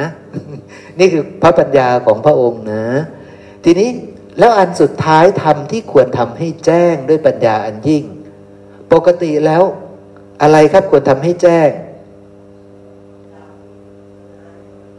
คือความดับของตัณหาใช่ไหม ความสิ้นราคะความสิ้นโทสะความสิ้นโมหะใช่ไหม แต่พระสูตรนี้บอกว่าวิชาและวิมุตติ อันเดียวกันไหมครับ อันเดียวกันเห็นไหม นี่คือความช่างบัญญัตินี่คือพระปัญญาของพระพุทธเจ้า แล้วทำไมพระองค์ตั้งใจเรียงหนึ่งสองสี่สามครับทำไมพระองค์ตั้งใจเรียงหนึ่งสองสี่สามเพราะ สามมันเกิดจากสี่เพราะสามมันเกิดจากสี่วิชาวิมุตติมันเกิดจากสี่ความสิ้นราคะความสิ้นโทสะความสิ้นโมหะความดับของตัณหา ทุกขันนิโรธมันเกิดจากสี่เข้าใจไหมครับ ทุกขันนิโรธเกิดจากสี่เพราะฉะนั้นสิ่งที่มีอยู่แล้วไม่ว่าตถาคตจะเกิดขึ้นหรือไม่เกิดขึ้นก็ตาม คือทุกข์และสมุทัย คือทุกข์และสมุทัยคือทุกข์มันมีอยู่แล้ว อะไรคือทุกข์ทำทุกอย่างในฝั่งนี้คือทุกข์มันมีอยู่แล้ว ใช่ไหมครับ และเหตุให้เกิดทุกข์มันก็มีอยู่แล้ว พระพุทธเจ้าจะเกิดหรือไม่เกิด ตัณหามีอยู่แล้วไหมครับ อวิชชามีอยู่แล้วไหมความไม่รู้มีอยู่แล้ว มันก็หมุนเวียนอยู่อย่างนี้ใช่ไหมตถาคตจะเกิดหรือไม่เกิด มันก็หมุนอยู่อย่างนี้แหละ มันก็เป็นกฎธรรมดาอยู่อย่างนี้ใช่ไหมแต่ ข้อที่สี่และข้อที่สามต้องรอพระพุทธเจ้า ทุกขนิโรธต้องรอพระพุทธเจ้า ความสิ้นราคะ ความสิ้นโทสะความสิ้นโมหะ ความสิ้นตัณหา หรือการบรรลุวิชา การบรรลุวิมุตต์ต้องรอพระพุทธเจ้า เกิดขึ้นในโลก อริยมรรคต้องรอพระพุทธเจ้าเกิดขึ้นในโลก เข้าใจไหมครับ ทุกขนิโรธต้องรอพระพุทธเจ้าเกิดขึ้นในโลก อริยมรรคต้องรอพระพุทธเจ้าเกิดขึ้นในโลก แล้วข้อที่สี่เกิด ข้อที่สามจึงปรากฏ เข้าใจนะครับเนาะข้อที่สี่เกิด ข้อที่สามจึงปรากฏนะ เป็นเรื่องอย่างนั้นนะ ทีนี้เราไปดูพระสูตรที่ตถาคตจะเกิดขึ้นหรือไม่เกิดขึ้นก็ตามนะ คืออะไรใช่ไหมครับ ใช้แต่คำย่อๆนะข้อมันจะไม่รู้ใช่ไหมครับ ข้อที่สี่ก็คือ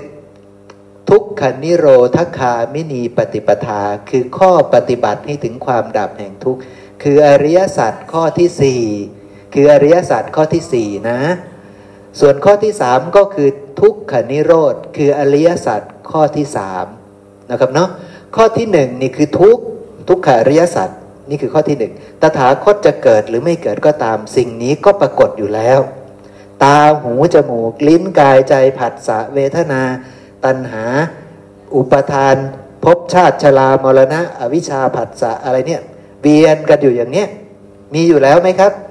มีอยู่แล้วฝั่งนี้มีอยู่แล้วใช่ไหมฝั่งทุกเนี่ยฝั่งทุกขสมุทัยเนี่ยมีอยู่แล้วใช่ไหมตถาคตจะเกิดหรือไม่เกิดก็ตามไอ้ตัวเนี้ยตัวแผนผังเนี่ยมีอยู่แล้วเนี่ยใช่ไหมอวิชชามีอยู่แล้วไหมมีอยู่แล้วไม่รู้มันมาตอนไหนเนาะคือ หาหาจุดเริ่มต้นของอวิชชาได้ไหมไม่ได้ หาไม่ได้พระองค์บอกอยู่แล้วว่าหาไม่ได้ใช่ไหมมันมาตั้งแต่ตอนไหนไม่รู้ล่ะนะแล้วก็มีสังขารมีกรรมอยู่แล้ว มีวิญญาณอยู่แล้ว มีนามรูปอยู่แล้ว มีสลายตนะ มีผัสสะ มีเวทนา มีสัญญา มีสังขาร มีตัณหา มีจิตเนี่ย มีการยึดมั่นถือมั่น มีภพ มีชาติ มีชรามรณะ มีทุกข์อยู่แล้ว นี่คือทุกทั้งหมดใช่ไหมครับ ทุกทั้งหมดนี่มีอยู่แล้วตถาคตจะเกิดหรือไม่เกิด ทุกก็ปรากฏอยู่อย่างนี้อยู่แล้ว และทุกก็เคลื่อนไปเคลื่อนไปตามเหตุปัจจัยของเขาใช่ไหมครับ แต่พอตถาคตเกิดขึ้นมาในโลกอีกฝั่งหนึ่งครับมีเห็นไหมเนี่ยอีกฝั่งหนึ่งจะมีทุกขนิโรธจะมี คืออนุปาทิเสสนิพานธาตุจะมี แล้วก็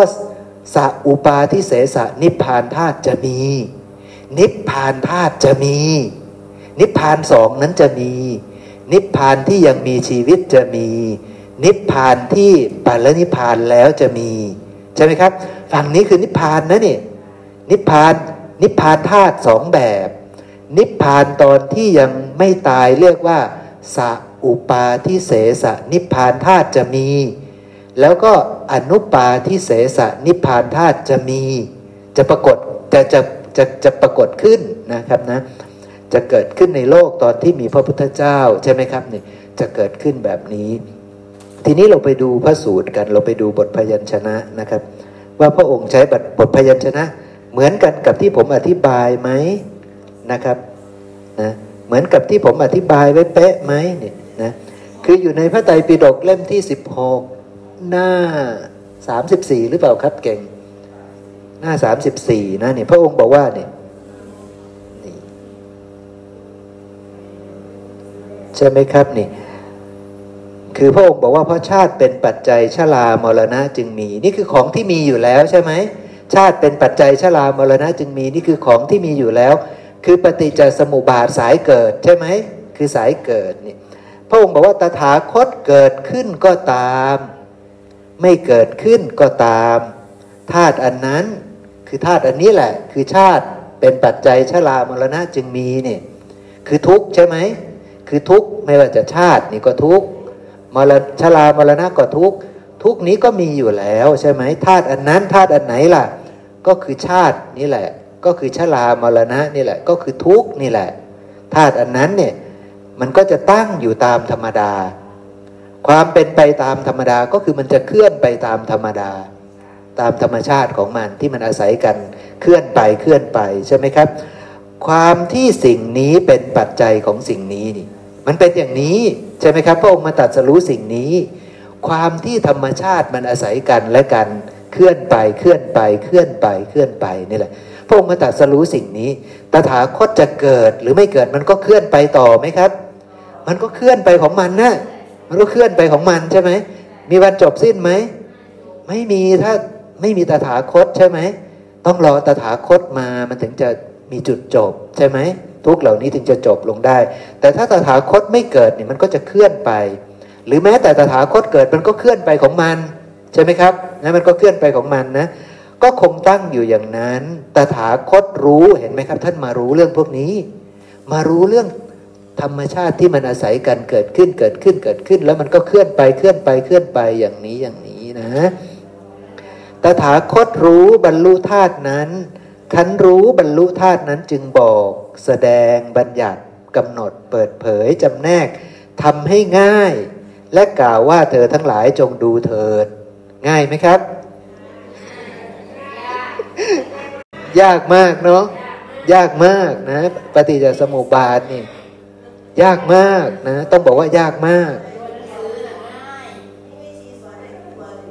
ใช่ไหมครับ ไม่เข้าใจเลยใช่ไหมครับ ใช่ไหมครับ ตอนที่ผมอธิบายเนาะเนี่ยเห็นไหมครับ นะ เพราะฉะนั้นนี่คือทุกแต่ละคำนี่คือทุกชาติก็คือทุกชรามรณะคือทุกทุกมันก็อาศัยกันเกิดขึ้นอย่างนี้นะ พระองค์ว่ามันอาศัยกันนะ ทุกเนี่ยมันจึงเกิดขึ้นได้เนี่ยตถาคตจะเกิดหรือไม่เกิด มันก็อาศัยกันอย่างนี้แหละ มันก็เคลื่อนไปอย่างนี้ ใช่ไหมครับ นี่ แล้วพระองค์ก็บัญญัติเป็นปฏิจจสมุปบาทสายเกิดนะครับ เนี่ยความเก่งของพระองค์ทำไมพระองค์ไม่บัญญัติปฏิจจสมุปบาทสายดับครับทำไมพระองค์ไม่บอกว่า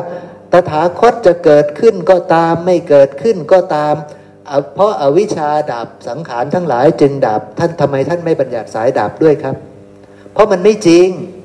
เพราะมันไม่เป็นไปไม่ได้ที่ตถาคตไม่เกิดแล้วมันจะมีสายดับเข้าใจไหมครับ ระองค์จึงเลือกบัญญัติเฉพาะสายเกิดขึ้นของทุกข์เพราะตถาคต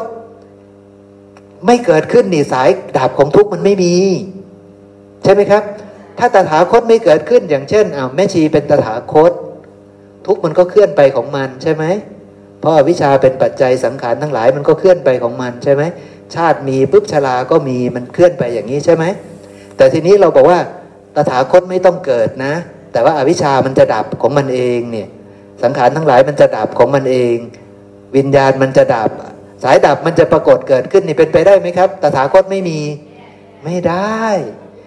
มันก็คือทุกขนิโรธใช่ไหมทุกขนิโรธเลยต้องรอให้มีตถาคตเกิดขึ้นในโลกในโลกนี้ซะก่อนเพราะมันคือทุกขนิโรธไงครับ ทุกขนิโรธเป็นดังนี้คือ เพราะอาวิชชาดับสังขารทั้งหลายจึงดับ เพราะสังขารดับวิญญาณจึงดับ ทุกขนิโรธต้องรอให้มีพระพุทธเจ้า แต่ทุกขสมุทัยแล้วก็ตัวทุกข์น่ะไม่ต้องมีพระพุทธเจ้า หรือมีพระพุทธเจ้ามันก็มีอยู่ของมัน เข้าใจแล้วเนาะเพราะฉะนั้นอริยศาสัจข้อที่หนึ่งข้อที่สองเนี่ยจะมีพระพุทธเจ้าหรือไม่มี มันก็มีอยู่นะ มันก็มีอยู่ของมันนะ แต่ทุกขนิโรธนี่ เห็นไหมพระองค์ไม่ได้บัญญัตินะว่า ตถาคตจะมีหรือไม่มีทุกขนิโรธก็จะมีเนี่ยพระองค์ไม่ได้พูดนะใช่ไหมครับนี่คือความเก่งของพระองค์ ปกติพระองค์จะพูดทั้งสายเกิดและสายดับทำไมพระองค์ไม่พูดสายดับล่ะ นี่คือพระปัญญาของพระองค์ครับ ใช่ไหมเพราะสายดับต้องรอให้มีตถาคตเกิดขึ้นในโลก ถ้าพระองค์บอกว่าต้องรอให้ตถาคตเกิดขึ้นในโลกนะ สิ่งนี้จึงจะมีนี่เออเออพระองค์จะบัญญัติได้ใช่ไหมแต่พระองค์ไม่ได้ต้องการสื่อให้เราเข้าใจแบบนั้น ขอการครับพี่หมอ แต่ว่าสูตรนี้เนี่ยเรากำลังกล่าวถึงทุกข์ใช่ไหมข้อหนึ่งข้อสองเนี่ยกับความดำเนินของธรรมชาตินี้อยู่ แต่ขณะที่เรากำลังพิจารณาเห็นตามความเป็นจริงเนี่ยด้วยปัญญาน้อมไปตามเนี่ย เรากำลังทำให้มรรคเกิดอยู่ เช่นเดียวกัน เรากำลังทำให้สายดับเนี่ยปรากฏขึ้นอยู่นะครับเพ ราะเรากำลังเห็นธรรมชาติตามความเป็นจริงอยู่ เห็นธรรมทั้งหลายปรุงแต่งอยู่ เห็นความไม่เที่ยงเป็นทุกข์เป็นอนัตตา ไม่ใช่ตัวตนปรากฏขึ้นอยู่ เป็นแค่ธรรมะที่อาศัยกันและการเกิดขึ้น เรากำลังน้อมตามเห็นสิ่งที่ถูกต้องตามความเป็นจริงอยู่มรรคกำลังเกิด ข้อสามข้อสี่กำลังเกิดขึ้นอยู่ ใช่ถูกต้องครับ ซึ่งก็ต้องให้มีตถาคตเกิดขึ้นในโลกซะก่อนใช่ไหมแล้วพระองค์ก็จำแนกแจกแจงทั้งหมดในบัญญัติแสดง แล้วเราก็เข้าใจ เข้าใจปุ๊บตอนนั้นแหละอริยมรรคจะปรากฏเกิดขึ้นในโลกใช่ไหมครับ อริยมรรคมีองค์ 8 ก็ปรากฏเกิดขึ้นในโลกพร้อมกับตถาคต แล้วก็ทุกขนิโรธก็จะปรากฏเกิดขึ้นในโลกก็คือความสิ้นราคะ ความสิ้นโทสะความสิ้นโมหะ หรือนิพพานก็จะปรากฏเกิดขึ้นในโลก นิพพานธาตุจะปรากฏ หรือวิชาและวิมุตติจะปรากฏ เห็นไหมพระองค์ช่างบัญญัติไหม องค์บัญญัติติดหลายตัวหนังสือมากใช่ไหมพี่หมอครับครับขอขอขอโอกาสครับ ลองดูนี่จริง ๆ มันมีเอ่อเอ่ออะไรล่ะ มีเรื่องของยานยานวัตถุนะครับเจ็ดสิบเจ็ดอยู่ ในข้อนี้ครับ ข้อนี้คือข้อหนึ่งถึงหกเป็นเรื่องนี้ เป็นเรื่องว่าในอดีต ปัจจุบันอดีตและอนาคต มันเป็นของที่ปรุงแต่งที่อาศัยกันและการเกิดขึ้นอยู่ นี่คือข้อหนึ่งถึงข้อหกถ้าเกิดเราเทียบในยานวัตถุเจ็ดสิบเจ็ดนะครับ ข้อหนึ่งถึงหกเนี่ยอยู่ในคำนี้ และข้อที่เจ็ดก็คือมีความสิ้นไปเสื่อมไปคลายไปและดับไป นี่คือข้อเจ็ดจริงๆมันก็คือถ้าเราจะตีเป็น ยานวัตถุ 77 ก็ได้ หรือจะตีเป็นยานวัตถุ 44 ก็ได้เหมือนกัน มันเป็นเรื่องเดียวกัน เนื้อความข้างในคือเรื่องเดียวกัน แค่จะเสนอแง่มุมไหนคำไหน ถ้าพิจารณาเห็นมันคือเรื่องเดียวกันทั้งหมดเลย นี่ก็เป็นการเดินมารรคอีกอยู่ดีนะครับเนี่ยเป็นเรื่องของการเดินมารรคเหมือนกันนะครับ ใช่คือถ้าเราโยนิโสมนสิการใคร่ครวญไปเนี่ยมรรคก็จะเกิดใช่ไหมมรรคเกิดทุกขนิโรธก็จะปรากฏใช่ไหม ก็คือพอเราจเจริญทำที่ควรเจริญแล้วเนี่ยทำที่ควรทำให้แจ้งก็จะปรากฏใช่ไหมครับ เพราะว่าทำที่ควรทำให้แจ้งเนี่ยมันเป็นผลจากการเจริญใช่ไหมทำที่ควรเจริญเราได้เจริญแล้ว ข้อที่สี่ไอ้ข้อที่สามก็คือทุกขนิโรธก็เลยจะปรากฏ ความสิ้นราคะ ความสิ้นโทสะความสิ้นโมหะก็จะปรากฏ ตัณหาก็จะดับ หรือว่าวิชาวิมุตต์ก็จะปรากฏ เห็นไหมพระองค์บัญญัติได้หลากหลายเนาะพระองค์บัญญัติได้หลากหลายมาก แต่ว่าถ้าเราเข้าใจแล้วเราก็จะแจ่มแจ้งในสิ่งที่พระองค์บัญญัติ องค์จะบัญญัติบางทีก็อริยสัจข้อที่หนึ่งข้อที่สองข้อที่สามข้อที่สี่แต่พระสูตรตะกี้เนี่ยเปลี่ยนใหม่เป็นหนึ่งสองสี่สามเห็นไหมครับ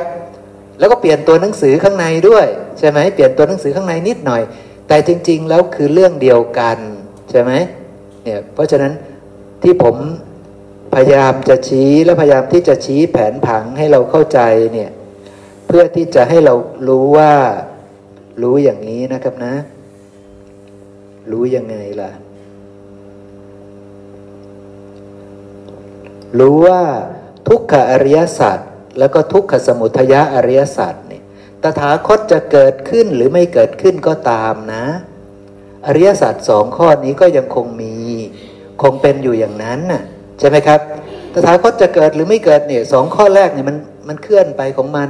ใช่ไหมครับนะจะทีนี้ทุกขนิโรธอริยสัจทุกขนิโรธคาไม่มีปฏิปทาอริยสัจต้องรอให้ตถาคตเกิดขึ้นในโลกนะมรรคถึงจะเกิดขึ้นใช่ไหมครับ ความจริงอันประเสริฐถึงจะเกิดขึ้น ความดับของทุกข์จึงจะปรากฏเกิดขึ้น ความสิ้นตัณหานะความสิ้นอวิชชานะจึงจะเกิดขึ้น วิชาวิมุตต์นะจึงจะเกิดขึ้น นิพพานจึงจะปรากฏเกิดขึ้นได้ ใช่ไหมครับนะเนี่ยการบรรลุเข้าถึงอริยสัจสองข้อนี้จึงจะมีได้ เพราะฉะนั้นทุกขนิโรธความหมายหนึ่งของทุกขนิโรธก็คือนิพพานนะก็คือนิพพานนะต้องทำให้แจ้งนะ สภาพธรรมนั้นมีอยู่จริงไหมนิพพานมีอยู่จริงไหม อันผู้ปฏิบัติจะพึงเห็นชัดด้วยตนเอง ใช่ไหมผู้ปฏิบัติจะพึงเห็นชัดด้วยตนเอง จะไปเจอนิพพานได้ยังไง ก็คืออาศัยอริยมรรคมีองค์ 8 อาศัยอริยสัจข้อที่สี่ก็จะไปบรรลุความสิ้นราคะ ความสิ้นโทสะความสิ้นโมหะ เราก็จะไปบรรลุวิชาวิมุตติ ซึ่งสมัยนั้นแหละคือนิพพาน สมัยนั้นแหละไม่มีความยึดมั่นถือมั่นอะไรอะไรในโลกใช่ไหมครับ สมัยนั้นมันเรียกว่าสมยาวิมุตเป็นกุศลใช่ไหมเป็นกุศล เป็นสมยาวิมุตใช่ไหมทีนี้แต่ในพระอรหันต์ท่านก็ไปบรรลุสมยะอยู่ตลอดตลอดไม่ขาดสาย ก็เลยเรียกว่าอะสมยะวิมุตก็คือไม่ขาดระยะ ก็เลยกลายเป็นพระอรหันต์ต่อเนื่องเลยใช่ไหมครับ แต่พวกเรามันกลับกลายเป็นแค่ สมยะวิมุตต์ของพวกเรามันเป็นสมยะวิมุตต์ใช่ไหมครับ มันก็เลยเกิดขึ้นเป็นสมัย เราก็ซึ่งพระองค์ก็เลยบอกว่า เป็นธรรมที่ผู้ปฏิบัติจะพึงเห็นชัดด้วยตนเอง ในพระสูตรเกี่ยวกับพระธรรมเป็นธรรมที่ผู้ปฏิบัติจะพึงเห็นชัดด้วยตนเอง พระองค์ก็บอกว่า ราคะมีอยู่ไหมโทสะมีอยู่ไหมโมหะมีอยู่ไหมอโลภะอโทสะอโมหะมีอยู่ไหมใช่ไหมครับ ถ้ามีปุ๊บถ้าเธอไปบรรลุ ว่าอโลภะอโทสะอโมหะ มีได้ด้วยเหตุใด มันเป็นของปรุงแต่งไหมอโลภะอโทสะอโมหะ เป็นของปรุงแต่งใช่ไหมครับ จะเข้าไปถึงสภาวะไม่มีราคะ ไม่มีโทสะไม่มีโมหะต้องอาศัยปัจจัยจึงจะเข้าไปถึงได้ ต้องอาศัยเส้นทางดำเนินไปจึงจะเข้าไปถึงได้ ในสภาพนั้นเนี่ยจะไม่มีการยึดมั่นถือมั่นอะไรอะไรในโลก จะไม่มี คือจะเป็นสภาพที่ไม่มีราคะ ไม่มีโทสะไม่มีโมหะ เรียกสภาพธรรมนั้นน่ะว่านิพพานก็ได้อย่างนี้พระองค์บัญญัติอย่างนี้นะขอการครับพี่หมอ พระอรหันต์พอดีพิจารณาแล้วมันก็แจ้งเนี่ยพระอรหันต์ก็มีผัสสะใช่ไหมครับ ตากระทบรูปก็มีผัสสะมีวิญญาณมีผัสสะมีเวทนา แต่สิ่งที่ต่างคือสัญญา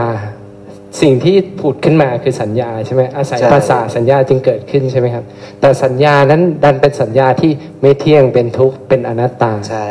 ซึ่ง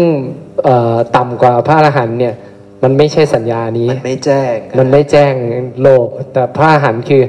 ภาษาปุ๊บสัญญาที่ปรากฏคือสัญญาไม่วิปลาสไม่เที่ยงเป็นทุกข์เป็นอนัตตาเห็นเป็นของปรุงแต่ง ก็เป็นสัญญานี้ก็เกิดดับนะครับพ่อใส่ผัสสะนะสัญญาที่ถูกต้องเนี่ยถึงปรากฏขึ้นก็เป็นของปรุงแต่งอยู่เนี่ยท่านก็เห็นธรรมชาติทั้งปวงเนี่ยเป็นของปรุงแต่ง แม้แต่สัญญาที่ปรากฏขึ้นมาก็ยังเป็นของปรุงแต่ง ดังนั้นก็เลยเป็นอสมยะอสมยะวิมุตติเพราะมันก็จะต่อเนื่อง แต่ต่อเนื่องนี่หมายถึงว่า เพราะผัสสะมีสิ่งนี้จะปรากฏนะครับ ไม่ใช่บอกว่าต่อเนื่องยาวไม่มีดับไม่ใช่นะฮะ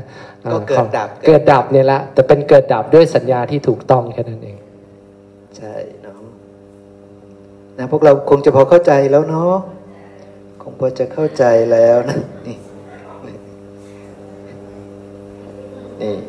นะครับตถาคตเกิดขึ้นก็ตาม ไม่เกิดขึ้นก็ตามธาตุอันนั้นเนี่ยนะธาตุอันนั้น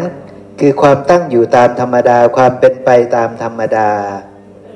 ความที่สิ่งนี้เป็นปัจจัยของสิ่งนี้ก็ตั้งอยู่อย่างนั้น ตถาคตรู้บรรลุธาตุนั้น จึงได้บัญญัติ ผมก็เลยถามว่าธาตุอันนั้นน่ะมันคือธาตุอันไหนอะธาตุอันนั้นคือธาตุอันไหนอืมก็คือทุกข์ใช่ไหมสังคตธรรมใช่ไหมทุกขธรรมใช่ไหมปฏิจจสมุปปนธรรมใช่ไหม คือทุกข์นั่นเองใช่ไหมธาตุอันนั้นก็คือทุกข์ทุกข์มันก็เกิดของมันใช่ไหมทุกข์มันก็อาศัยกันและการเกิดขึ้นใช่ไหมเพราะสิ่งนี้มีสิ่งนี้จึงมีทุกข์ใช่ไหมข้างหน้าก็ทุกข์ข้างหลังก็ทุกข์เพราะสิ่งนี้มีสิ่งนี้ก็ทุกข์ใช่ไหมสิ่งนี้จึงเกิดขึ้นสิ่งที่เกิดขึ้นก็ทุกข์ใช่ไหมทุกข์ทั้งหมดใช่ไหมเนี่ยมันคือธาตุอันนั้นคือสิ่งนั้นใช่ไหมธาตุอันนั้นนะธาตุอันนั้นก็คือสภาพ ที่เป็นทุกข์นั่นแหละนะถูกปัจจัยปรุงแต่งอาศัยกันและการเกิดขึ้น ขับเคลื่อนไปตามวัฏจักรอันมีอวิชชาเป็นปัจจัย ก็คือปฏิจจสมุปบาทสายเกิดทุกข์นั่นเองเนาะก็คือทุกขะทำทั้งหลายทั้งปวงที่อยู่ในฝั่งสายเกิดทุกข์นั่นแหละนะครับเนาะคือธาตุอันนั้นนะครับเนาะเอาละทีนี้มีเรื่องอะไรอีกครับที่เราอยากจะ ใช่ครับ ใช่ อะไรนะครับแม่พี่คิด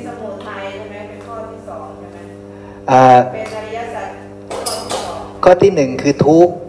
ข้อที่สองคือเหตุให้เกิดทุกข์นะครับ ข้อที่หนึ่งคือทุกข์นี่ธาตุอันนั้นคือทุกข์ใช่ไหมครับธาตุอันนั้น ผมชี้ว่าเป็นทุกข์นะ มันก็จะเป็นไปตามธรรมดาของมันว่า เมื่อสิ่งนี้มีสิ่งนี้จึงมีธาตุอันนั้นก็คือทุกข์นั่นเองใช่ไหมครับ ท่านมันมาตัดสรู้ทุกข์ท่านมารู้แจ้งทุกข์ใช่ไหมครับ ท่านมารู้แจ้งทุกข์ที่รู้แล้วบัญญัติว่ามันเป็นทุกข์เพราะว่ามันเป็นของปรุงแต่งอาศัยกันและการเกิดขึ้น เกิดแล้วมันก็แตกสลายไปเนี่ยมันเป็นทุกข์เพราะแบบนี้ใช่ไหมครับ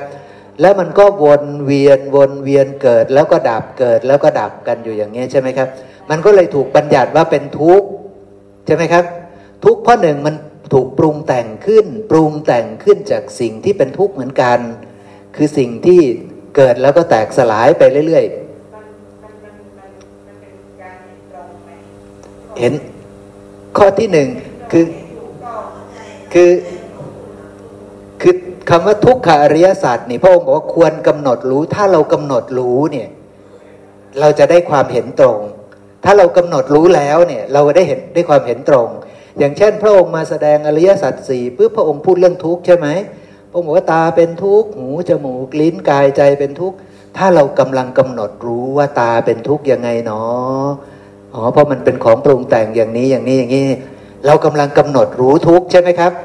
เราจะเป็นฐานะที่จะได้ความเห็นตรง เข้าใจไหมครับ เราจะได้ความเห็นตรง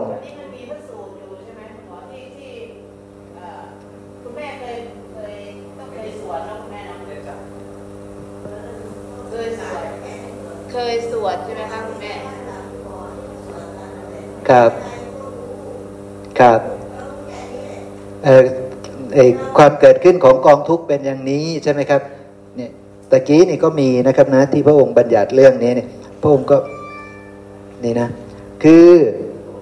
จงมาดูเถิดคือเพราะชาติเป็นปัจจัยชรามรณะจึงมี ราะพบเป็นปัจจัยชาติจึงมีพระองค์ก็พูดปฏิจจสมุปบาทนี่แหละใช่ไหมครับ เสร็จปุ๊บเนี่ยนะพระองค์ว่าเพราะวิชาเป็นปัจจัยสังขารจึงทั้งหลายจึงมีตถาคตเกิดขึ้นก็ตามไม่เกิดขึ้นก็ตามธาตุอันนั้นธาตุเหล่านี้แหละนะครับธาตุทั้งหมดนี่แหละ คือความตั้งอยู่ตามธรรมดา คือมันก็จะตั้งขึ้นมาแล้วมันก็จะเป็นไปตามธรรมดา คือความที่สิ่งนี้เป็นปัจจัยของสิ่งนี้ ก็คงตั้งอยู่อย่างนั้น ตถาคตรู้บรรลุธาตุนั้น คันรู้บรรลุแล้ว จึงบอกแสดงบัญญัติกำหนดเปิดเผยจำแนกทำให้ง่าย และกล่าวว่าเธอทั้งหลายจงมาดูเถิดนะครับเนาะนี่คือกองทุกข์ทั้งปวงมันเกิดขึ้นแบบนี้ครับนะ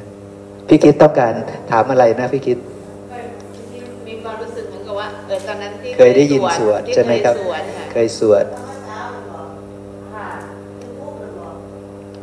จำไม่ได้นะมันนานแล้วครับครับ เพราะฉะนั้น ใช่อะไรนะเมื่อมีความเห็นตรงอะไรเนี่ยเออครับครับ คือการทีนี้เอานะ ทีนี้ผมจะสรุปอีกแบบหนึ่งนะ ผมจะสรุปอีกแบบหนึ่งเราเราไล่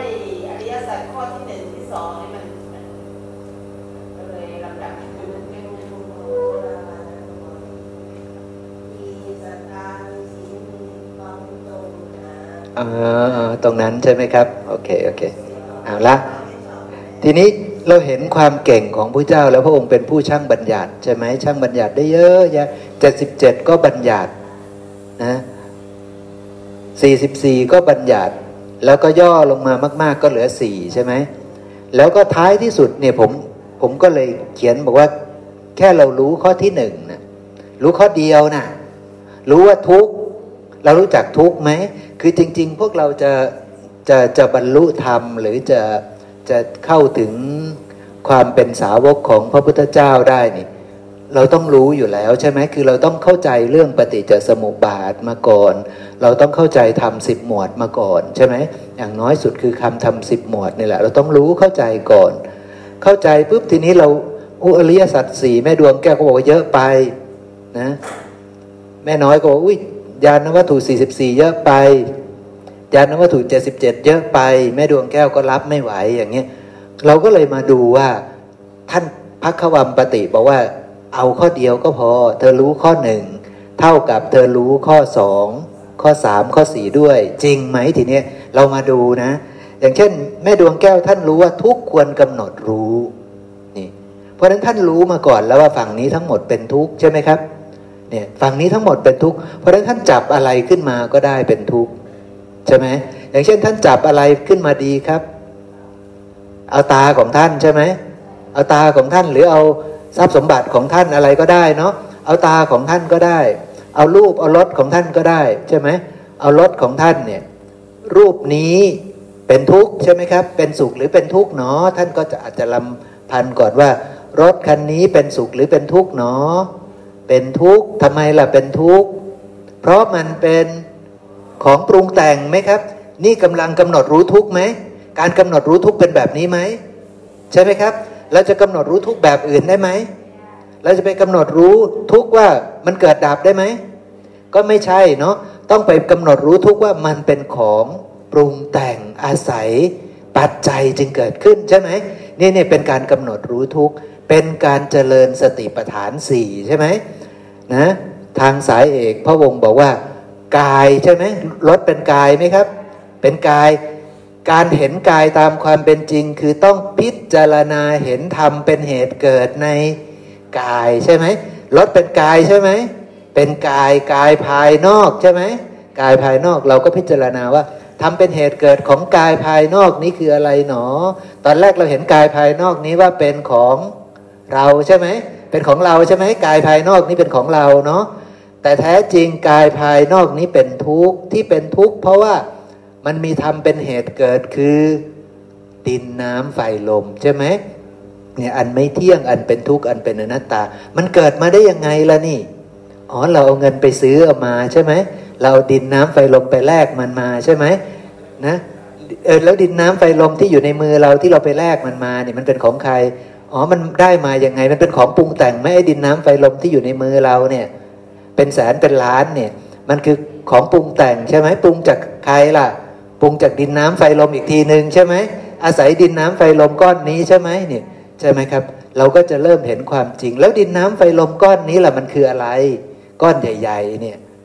ตาหูจมูกลิ้นกายใจเนี่ยใช่ไหมครับ เราก็เริ่มกำหนดรู้ใช่ไหมมาก้อนเนี่ยก้อนนี้เป็นธาตุหกแล้ว ก้อนแรกๆเนี่ยไอ้กายภายนอกเนี่ยเป็นสี่ใช่ไหมสี่ธาตุใช่ไหมเป็นดินน้ำไฟลม ไอ้เงินก็เป็นดินน้ำไฟลมใช่ไหมแต่ดินน้ำไฟลมเหล่านี้มาจากธาตุหกใช่ไหมถูกปรุงแต่งขึ้นจากไอ้ตัวนี้ใช่ไหมถ้าไม่มีไอ้ตัวนี้ไอ้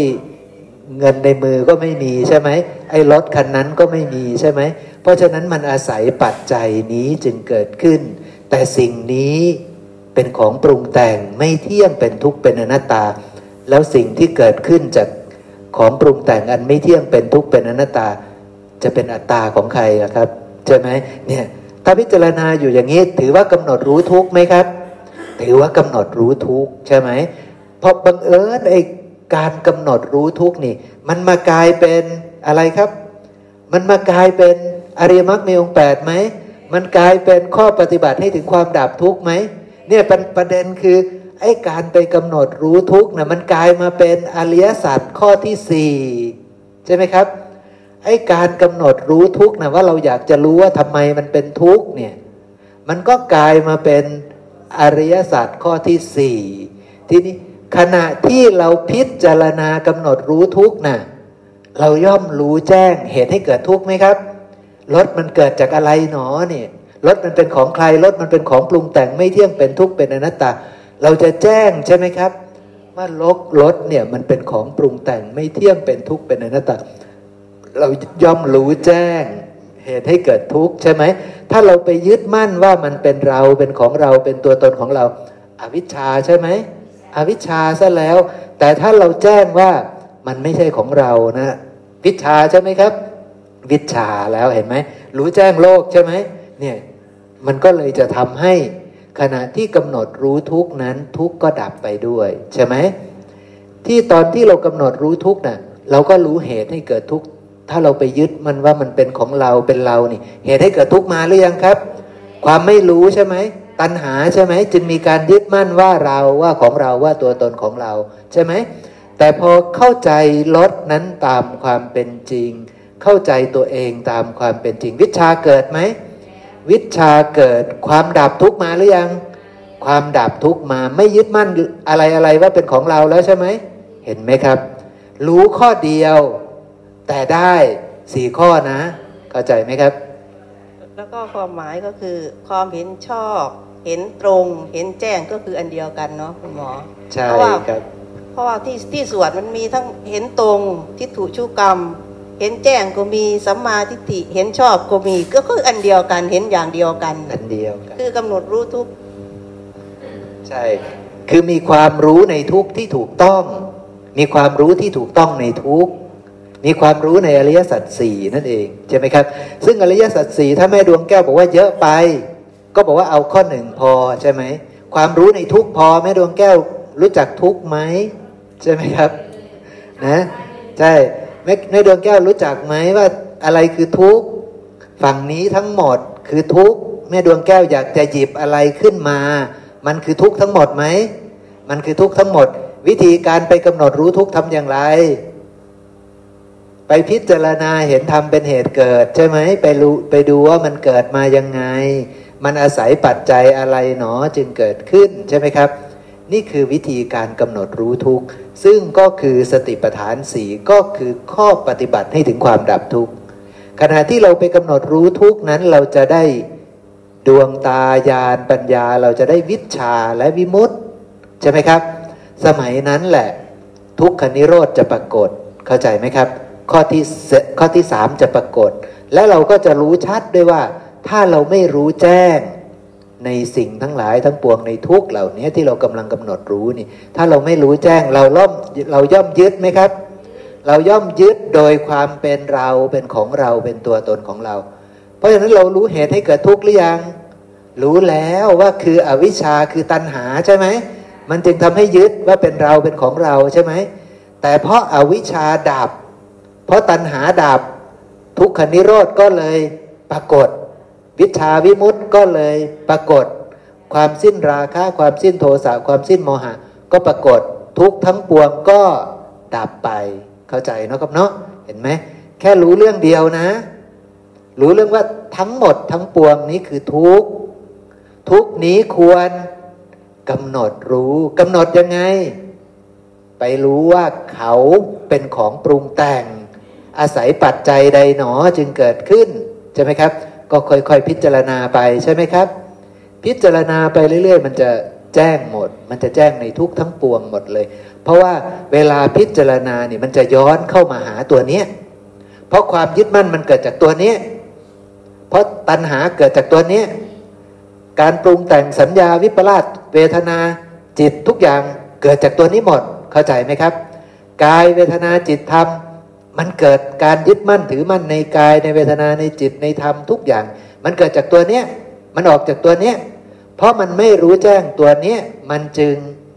ทุกข์มันจึงไปยึดซะทุกสิ่งทุกอย่างเข้าใจไหมครับ เพราะฉะนั้นเวลาเราหยิบธรรมะอะไรขึ้นมาก็ตาม แล้วมันจะไหลเข้ามาหาตัวนี้ มันจะไหลกลับมาหาตัวนี้ทั้งหมด เข้าใจไหมครับ มันจะไหลกลับมาหาตัวนี้ทั้งหมด เห็นจิต มันจะไหลกลับมาหาตัวนี้ไหมกลับมาหาตัวนี้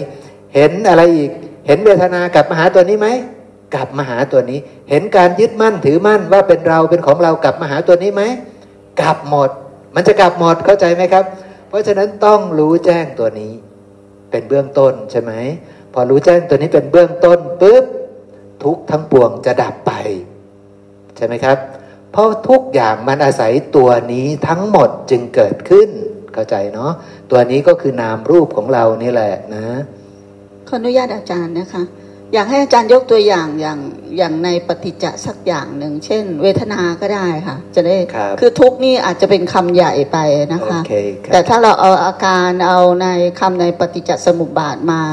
แล้ววนแบบนี้เนี่ยจะจะเป็นอย่างไร จริง ๆ อาจารย์เคยพูดแล้วในเอ่อวัตถุ 44 อะไรพวกเนี้ยแต่ตอนนั้นตอนนั้นจะเร็วนิดหนึ่งเพราะช่วงใช่ท้าใช่ยใช่ๆนะคะขออนุญาตใช่ผมจะติดนิสัยพูดเร็วค่ะๆเนาะ พยายามสโลสโลอยู่ครับ แต่ว่ามันก็ยังติดติดนะ เอาใหม่เนาะอย่างเช่น ผมใกล้จะตายเนาะผมจะตาย ทุกขเวทนาเกิดเนาะอาจจะปวดอะไรสักอย่างหนึ่งนะ ทุกขเวทนาเกิด หรือแม่สมอนโอ้ย ทุกขเวทนาทางกายเยอะจังเลยเนาะนี่สงสัยจะไม่รอดหรอกวันนี้เนี่ย เราก็พิจารณาว่า ไม่ว่าจะเป็นทุกขเวทนาทางกาย สมมติว่าเป็นทุกขเวทนาเนาะเอาเป็นทุกขเวทนาอย่างเดียวทุกขเวทนานี้เกิดขึ้นแล้วแก่เรา แต่ทุกขเวทนาเป็นธรรมชาติที่อาศัยปัจจัยจึงเกิดขึ้น อาศัยปัจจัยคืออะไรครับ คือกายนี้ คือผัสสะนี้ แต่ผัสสะนี้ กายนี้ไม่เที่ยง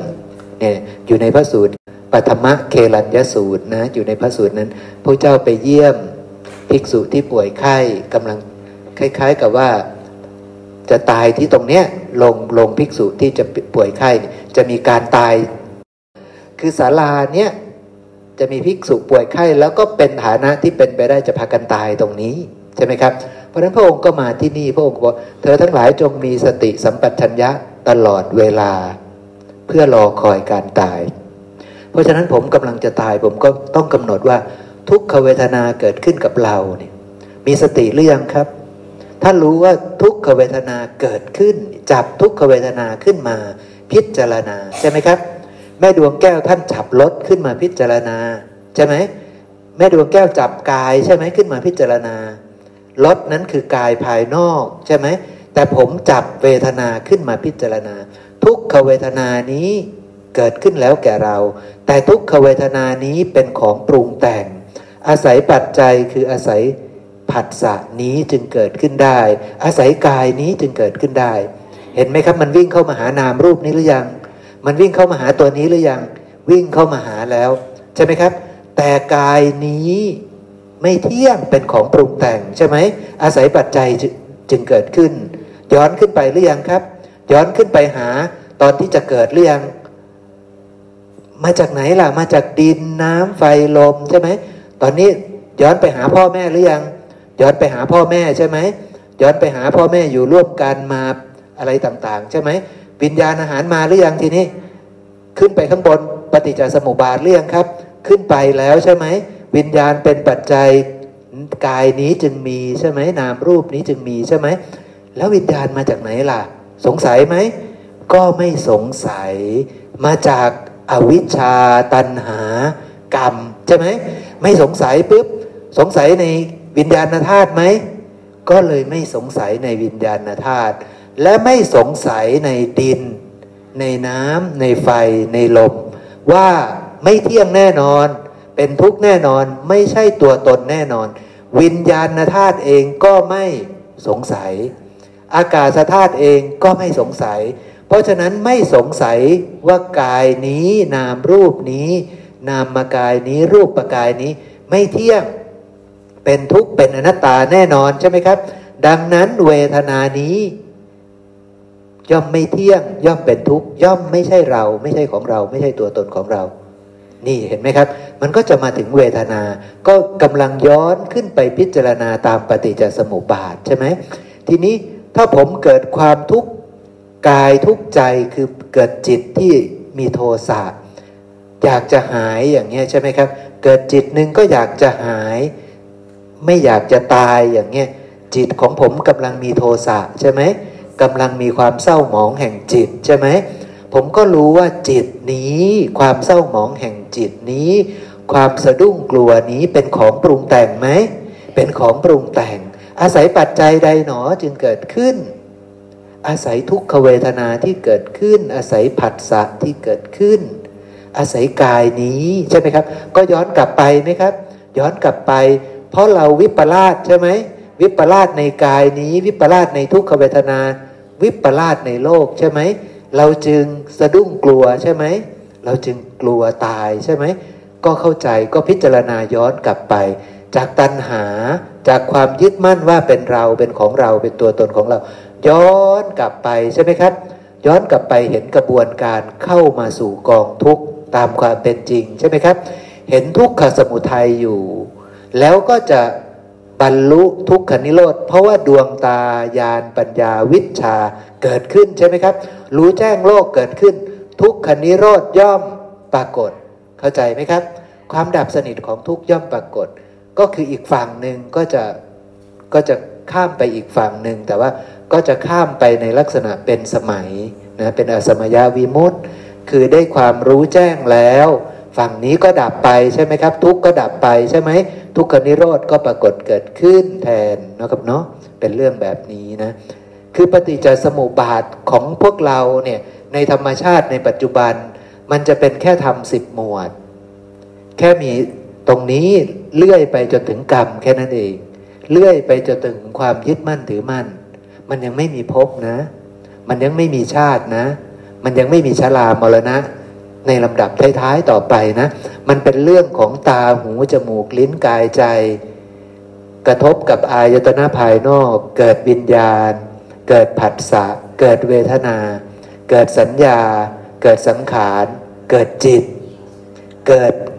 กรรมทางกายวาจาใจ แค่นี้นะครับ แล้วก็เกิดความยึดมั่นถือมั่น แค่นี้นะ เกิดอุปธิเนี่ยเนี่ยมันคือถึงถึงแค่นี้ เพราะฉะนั้นเวลาเรากำหนดเราก็จะหยิบกายก็ได้มาพิจารณา หยิบเวทนาก็ได้ขึ้นมาพิจารณา หยิบจิตก็ได้ขึ้นมาพิจารณา หยิบธรรมะในปัจจุบันที่ปรากฏในตัวเรานี่แหละ หรืออาศัยตัวเรานี่แหละ ขึ้นมาพิจารณาก็ได้ แต่เวลาพิจารณามันจะพิจารณาย้อนกลับ มันจะเห็นความเกิดขึ้นของทุกข์ตามความเป็นจริง มันจะเห็นความดับสนิทของทุกตามความเป็นจริง จะเห็นความเกิดขึ้นของทุกเมื่อมีความไม่รู้แจ้งโลก เมื่อมีอวิชชาเป็นปัจจัย เมื่อมีตัณหาเกิดขึ้น เมื่อมีการยึดมั่นว่าเราว่าของเราว่าตัวตนของเราเกิดขึ้น ทุกย่อมปรากฏไหมครับ ทุกย่อมปรากฏ ยึดตายึดหูจมูก ลิ้นกายใจ ยึด รูปเสียงกลิ่นรสโผฏฐะธรรมารมยึดวิญญาณ ยึดผัสสะยึดเวทนา ยึดสัญญา ยึดสังขาร ยึดจิต ยึดกรรม ยึดทุกอย่างใช่ไหมครับ ยึดทุกอย่าง เพราะอะไร เพราะความไม่รู้เป็นปัจจัย ตัณหาจึงมีใช่ไหมตัณหามียึดหมดไหมยึดหมดเข้าใจไหมครับ แต่พอกำหนดรู้ปุ๊บว่าสิ่งนี้คืออะไรกำหนดรู้ทุกใช่ไหม กำหนดรู้ทุกแต่ละอย่าง ไม่ว่าจะเป็นกาย ไม่ว่าจะเป็นเวทนา ไม่ว่าจะเป็นจิต หรือธรรมะใด ๆ ที่อาศัยตัวเรานี่แหละเกิดขึ้นที่เกี่ยวเนื่องกับตัวเรานี่แหละเกิดขึ้น ไปกำหนดรู้ทุกอยู่ ย่อมรู้แจ้งในทุกนั้น วิชาเกิดขึ้นหรือยัง เกิดแล้วตัณหาดับไหมดับความยึดมั่นดับไหมดับเห็นไหมครับ ทุกขนิโรธก็จะปรากฏด้วยอาการอย่าง เข้าใจเนาะครับเนาะขอขอโอกาสครับ เดี๋ยวเก่งขอยกตัวอย่างผัสเรื่องราวให้ฟังสมมุตินะครับว่าเก่งกับแฟนต้องไปกรุงเทพ สมมติว่าเก่งยืมรถแม่ไปกรุงเทพนะครับ ยืมรถแม่ไปกรุงเทพอะก็เดินสมมติวันนี้วันที่หนึ่งนะครับ ต้องไปเจ็ดวันแล้วกันนะฮะปุ๊บขับรถไปถึงกรุงเทพเย็นตอนเย็นอ่าพอตอนเช้าปุ๊บเนี่ย แฟนต้องเอารถไปธุระที่ในห้าง สมมติไปซื้อของแล้วกัน เขารถไปคนเดียวนะฮะไปจอดในห้าง เก่งนอนอยู่ที่ที่พักโรงแรม ปรากฏเขาไปจอดเสร็จ ก็มีรถมาเฉียวรถเก่งนะครับ สมมตินะรถมาเฉียวนะครับ เฉียวปุ๊บในในวันที่สองนั่นน่ะ วันที่สองนะครับ ตอนเก้าโมงวันที่สองตอนเก้าโมงนะรถเฉียว ซึ่งแฟนก็ไปซื้อของอยู่ แฟนก็ไม่รู้นะครับ นก็กลับมาปุ๊บตอนสักเที่ยงแล้วกันอ่าแต่ว่าเขาชนขูดเนี่ยตั้งแต่เก้าโมงนะครับ แฟนมาเห็นตอนเที่ยงปุ๊บเกิดทุกข์เกิดขึ้น แต่ขูดตั้งแต่เก้าโมงนะครับ คนทำตั้งแต่เก้าโมงนะฮะแต่เพิ่งมาทุกตอนเที่ยง เกิดจากอะไรครับ ผัสสะเก่งร้อนลนอยู่ไหมครับ อยู่ที่พักเนี่ย ตอนนั้นเก่งร้อนลนไหมมันขูดแล้วนะ เขาทำแล้วนะเขาทำแล้วนะ ตอนเก้าโมงเช้าเนี่ยเที่ยงเก่งก็ยังสบายดีอยู่เลยใช่ไหมครับ เก่งมีทุกข์หรือยังตอนนั้น ยังไม่มีทุกข์นะครับ อ่า ตอนตอนบ่ายโมงฮัลโหลอ่าพอดีรถขูดรถขูดปุ๊บทุกข์เกิดยังครับทีนี้ เกิดเพราะเขาทำตอนเก้าโมงหรือเกิดเพราะตอนโหเกิดเกิดจากผัสสะใช่ไหมครับ เกิดจากหูนะ ตอนบ่ายโมงนะครับ ทุกเก่งเกิดตอนบ่ายโมงนะครับ แม่เก่งอยู่บน ตีพุงสบายอยู่ ทุกเกิดไหมครับ ยังไหมครับ ผ่านไปเจ็ดวันเก่งขับมาถึงบ้านเจ็ดวันผ่านไปนะ แม่มาเห็นปุ๊บทุกเกิดเพราะเขาทำแล้วทุกเกิดเพราะตาครับ เพราะตาผัสสะไปเห็นนะเห็นชัดเรียงครับว่า ทุกเกิดจากผัสสะเกิดจากตา มันไม่ใช่เกิดจากเขาทำนะ มันเกิดจากตา เกิดจากหูกริ้งมาเนี่ยเขาชนเนี่ย มันเพิ่งเกิดตอนนั้นนะเกิดจากผัสสะถ้าผัสสะไม่มีทุกขเวทนาตอนนั้นมีไหมครับ แต่เพราะผัสสะมีเวทนาจึงมีจริงไหมครับ เวทนาเป็นของปรุงแต่งไหมอาศัยอะไรครับ อาศัยผัสสะผัสสะอาศัยอะไรครับ อาศัยอายตนะหูตาเนี่ยนะครับ หูตานี้เที่ยงไม่เที่ยงครับ ของใครล่ะ นั่นน่ะคือหน้าที่เราต้องไปพิจารณาให้เห็นว่ามันเป็นปรุงแต่งนี้ ชัดเจนหรือยังครับว่า เวทนาเป็นของปรุงแต่งอาศัยภาษาไม่ใช่อาศัยเขาอาศัยภาษาอาศัยหูตานี้ ซึ่งหูตานี้เป็นของใครเราก็ต้องทำให้ชัด เที่ยงหรือไม่เที่ยง เป็นทุกข์ไหมถ้าเรายังไม่แจ้งว่ามันไม่เที่ยง หรือว่ามันยังไม่แจ้งว่ามันเป็นทุกข์เนี่ย เราก็มีหน้าที่ให้ทำให้มันแจ้งทำให้มันแจ้งว่ามันเป็นของปรุงแต่งยังไง ต้องไปหาเหตุว่ามันปรุงแต่งจากอะไรเนี่ย มันทำให้ทุกข์มันเกิดเนี่ยไปเห็นหูชัดๆซิว่ามันปรุงแต่งให้ทุกข์มันปรากฏในใจเนี่ย อาศัยหูเนี่ยแล้วหูมันเที่ยงไม่เที่ยงเนี่ย มีหน้าที่ไปทำให้ชัดเนี่ยครับ ประมาณนี้ครับ ครับ นั่นคือแง่มุมหนึ่งเนาะนั่นคือแง่มุมหนึ่งที่ที่เก่งเก่งเก่งเสนอวิธีที่เราจะเจริญอริยมรรค วิธีที่จะกำหนดรู้ทุกนะวิธีที่จะกำหนดรู้ทุกเมื่อทุกชัดเจนนั้นปรากฏเกิดขึ้น แต่จริง ๆแล้วนี่ทุกมันเกิดขึ้นทุกขณะไหมมันเกิดขึ้นทุกขณะนะ ที่เราไม่รู้แจ้ง ทุกเกิดขึ้นทุกขณะที่อวิชชาเกิดนะ ทุกเกิดขึ้นทุกขณะที่อวิชชาเกิด ถ้าอวิชชาเกิดเมื่อไหร่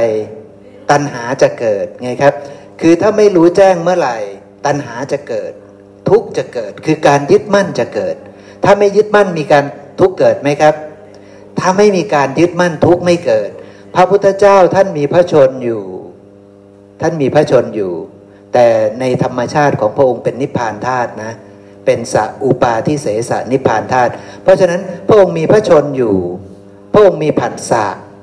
แต่อวิชชาไม่เกิด เป็นวิชาใช่ไหมครับ ตัณหาจึงไม่เกิด ความยึดมั่นจึงไม่เกิดทุกข์ก็เลยดับเป็นปกติในตัวพระองค์ เป็นฝ่ายของทุกขนิโรธใช่ไหมครับ เป็นฝ่ายของทุกขนิโรธ แต่พวกเราเนี่ยมันเป็นฝ่ายของทุกขสมุทัยเป็นปกติ คือผัสสะปุ๊บอวิชชาจะปรากฏ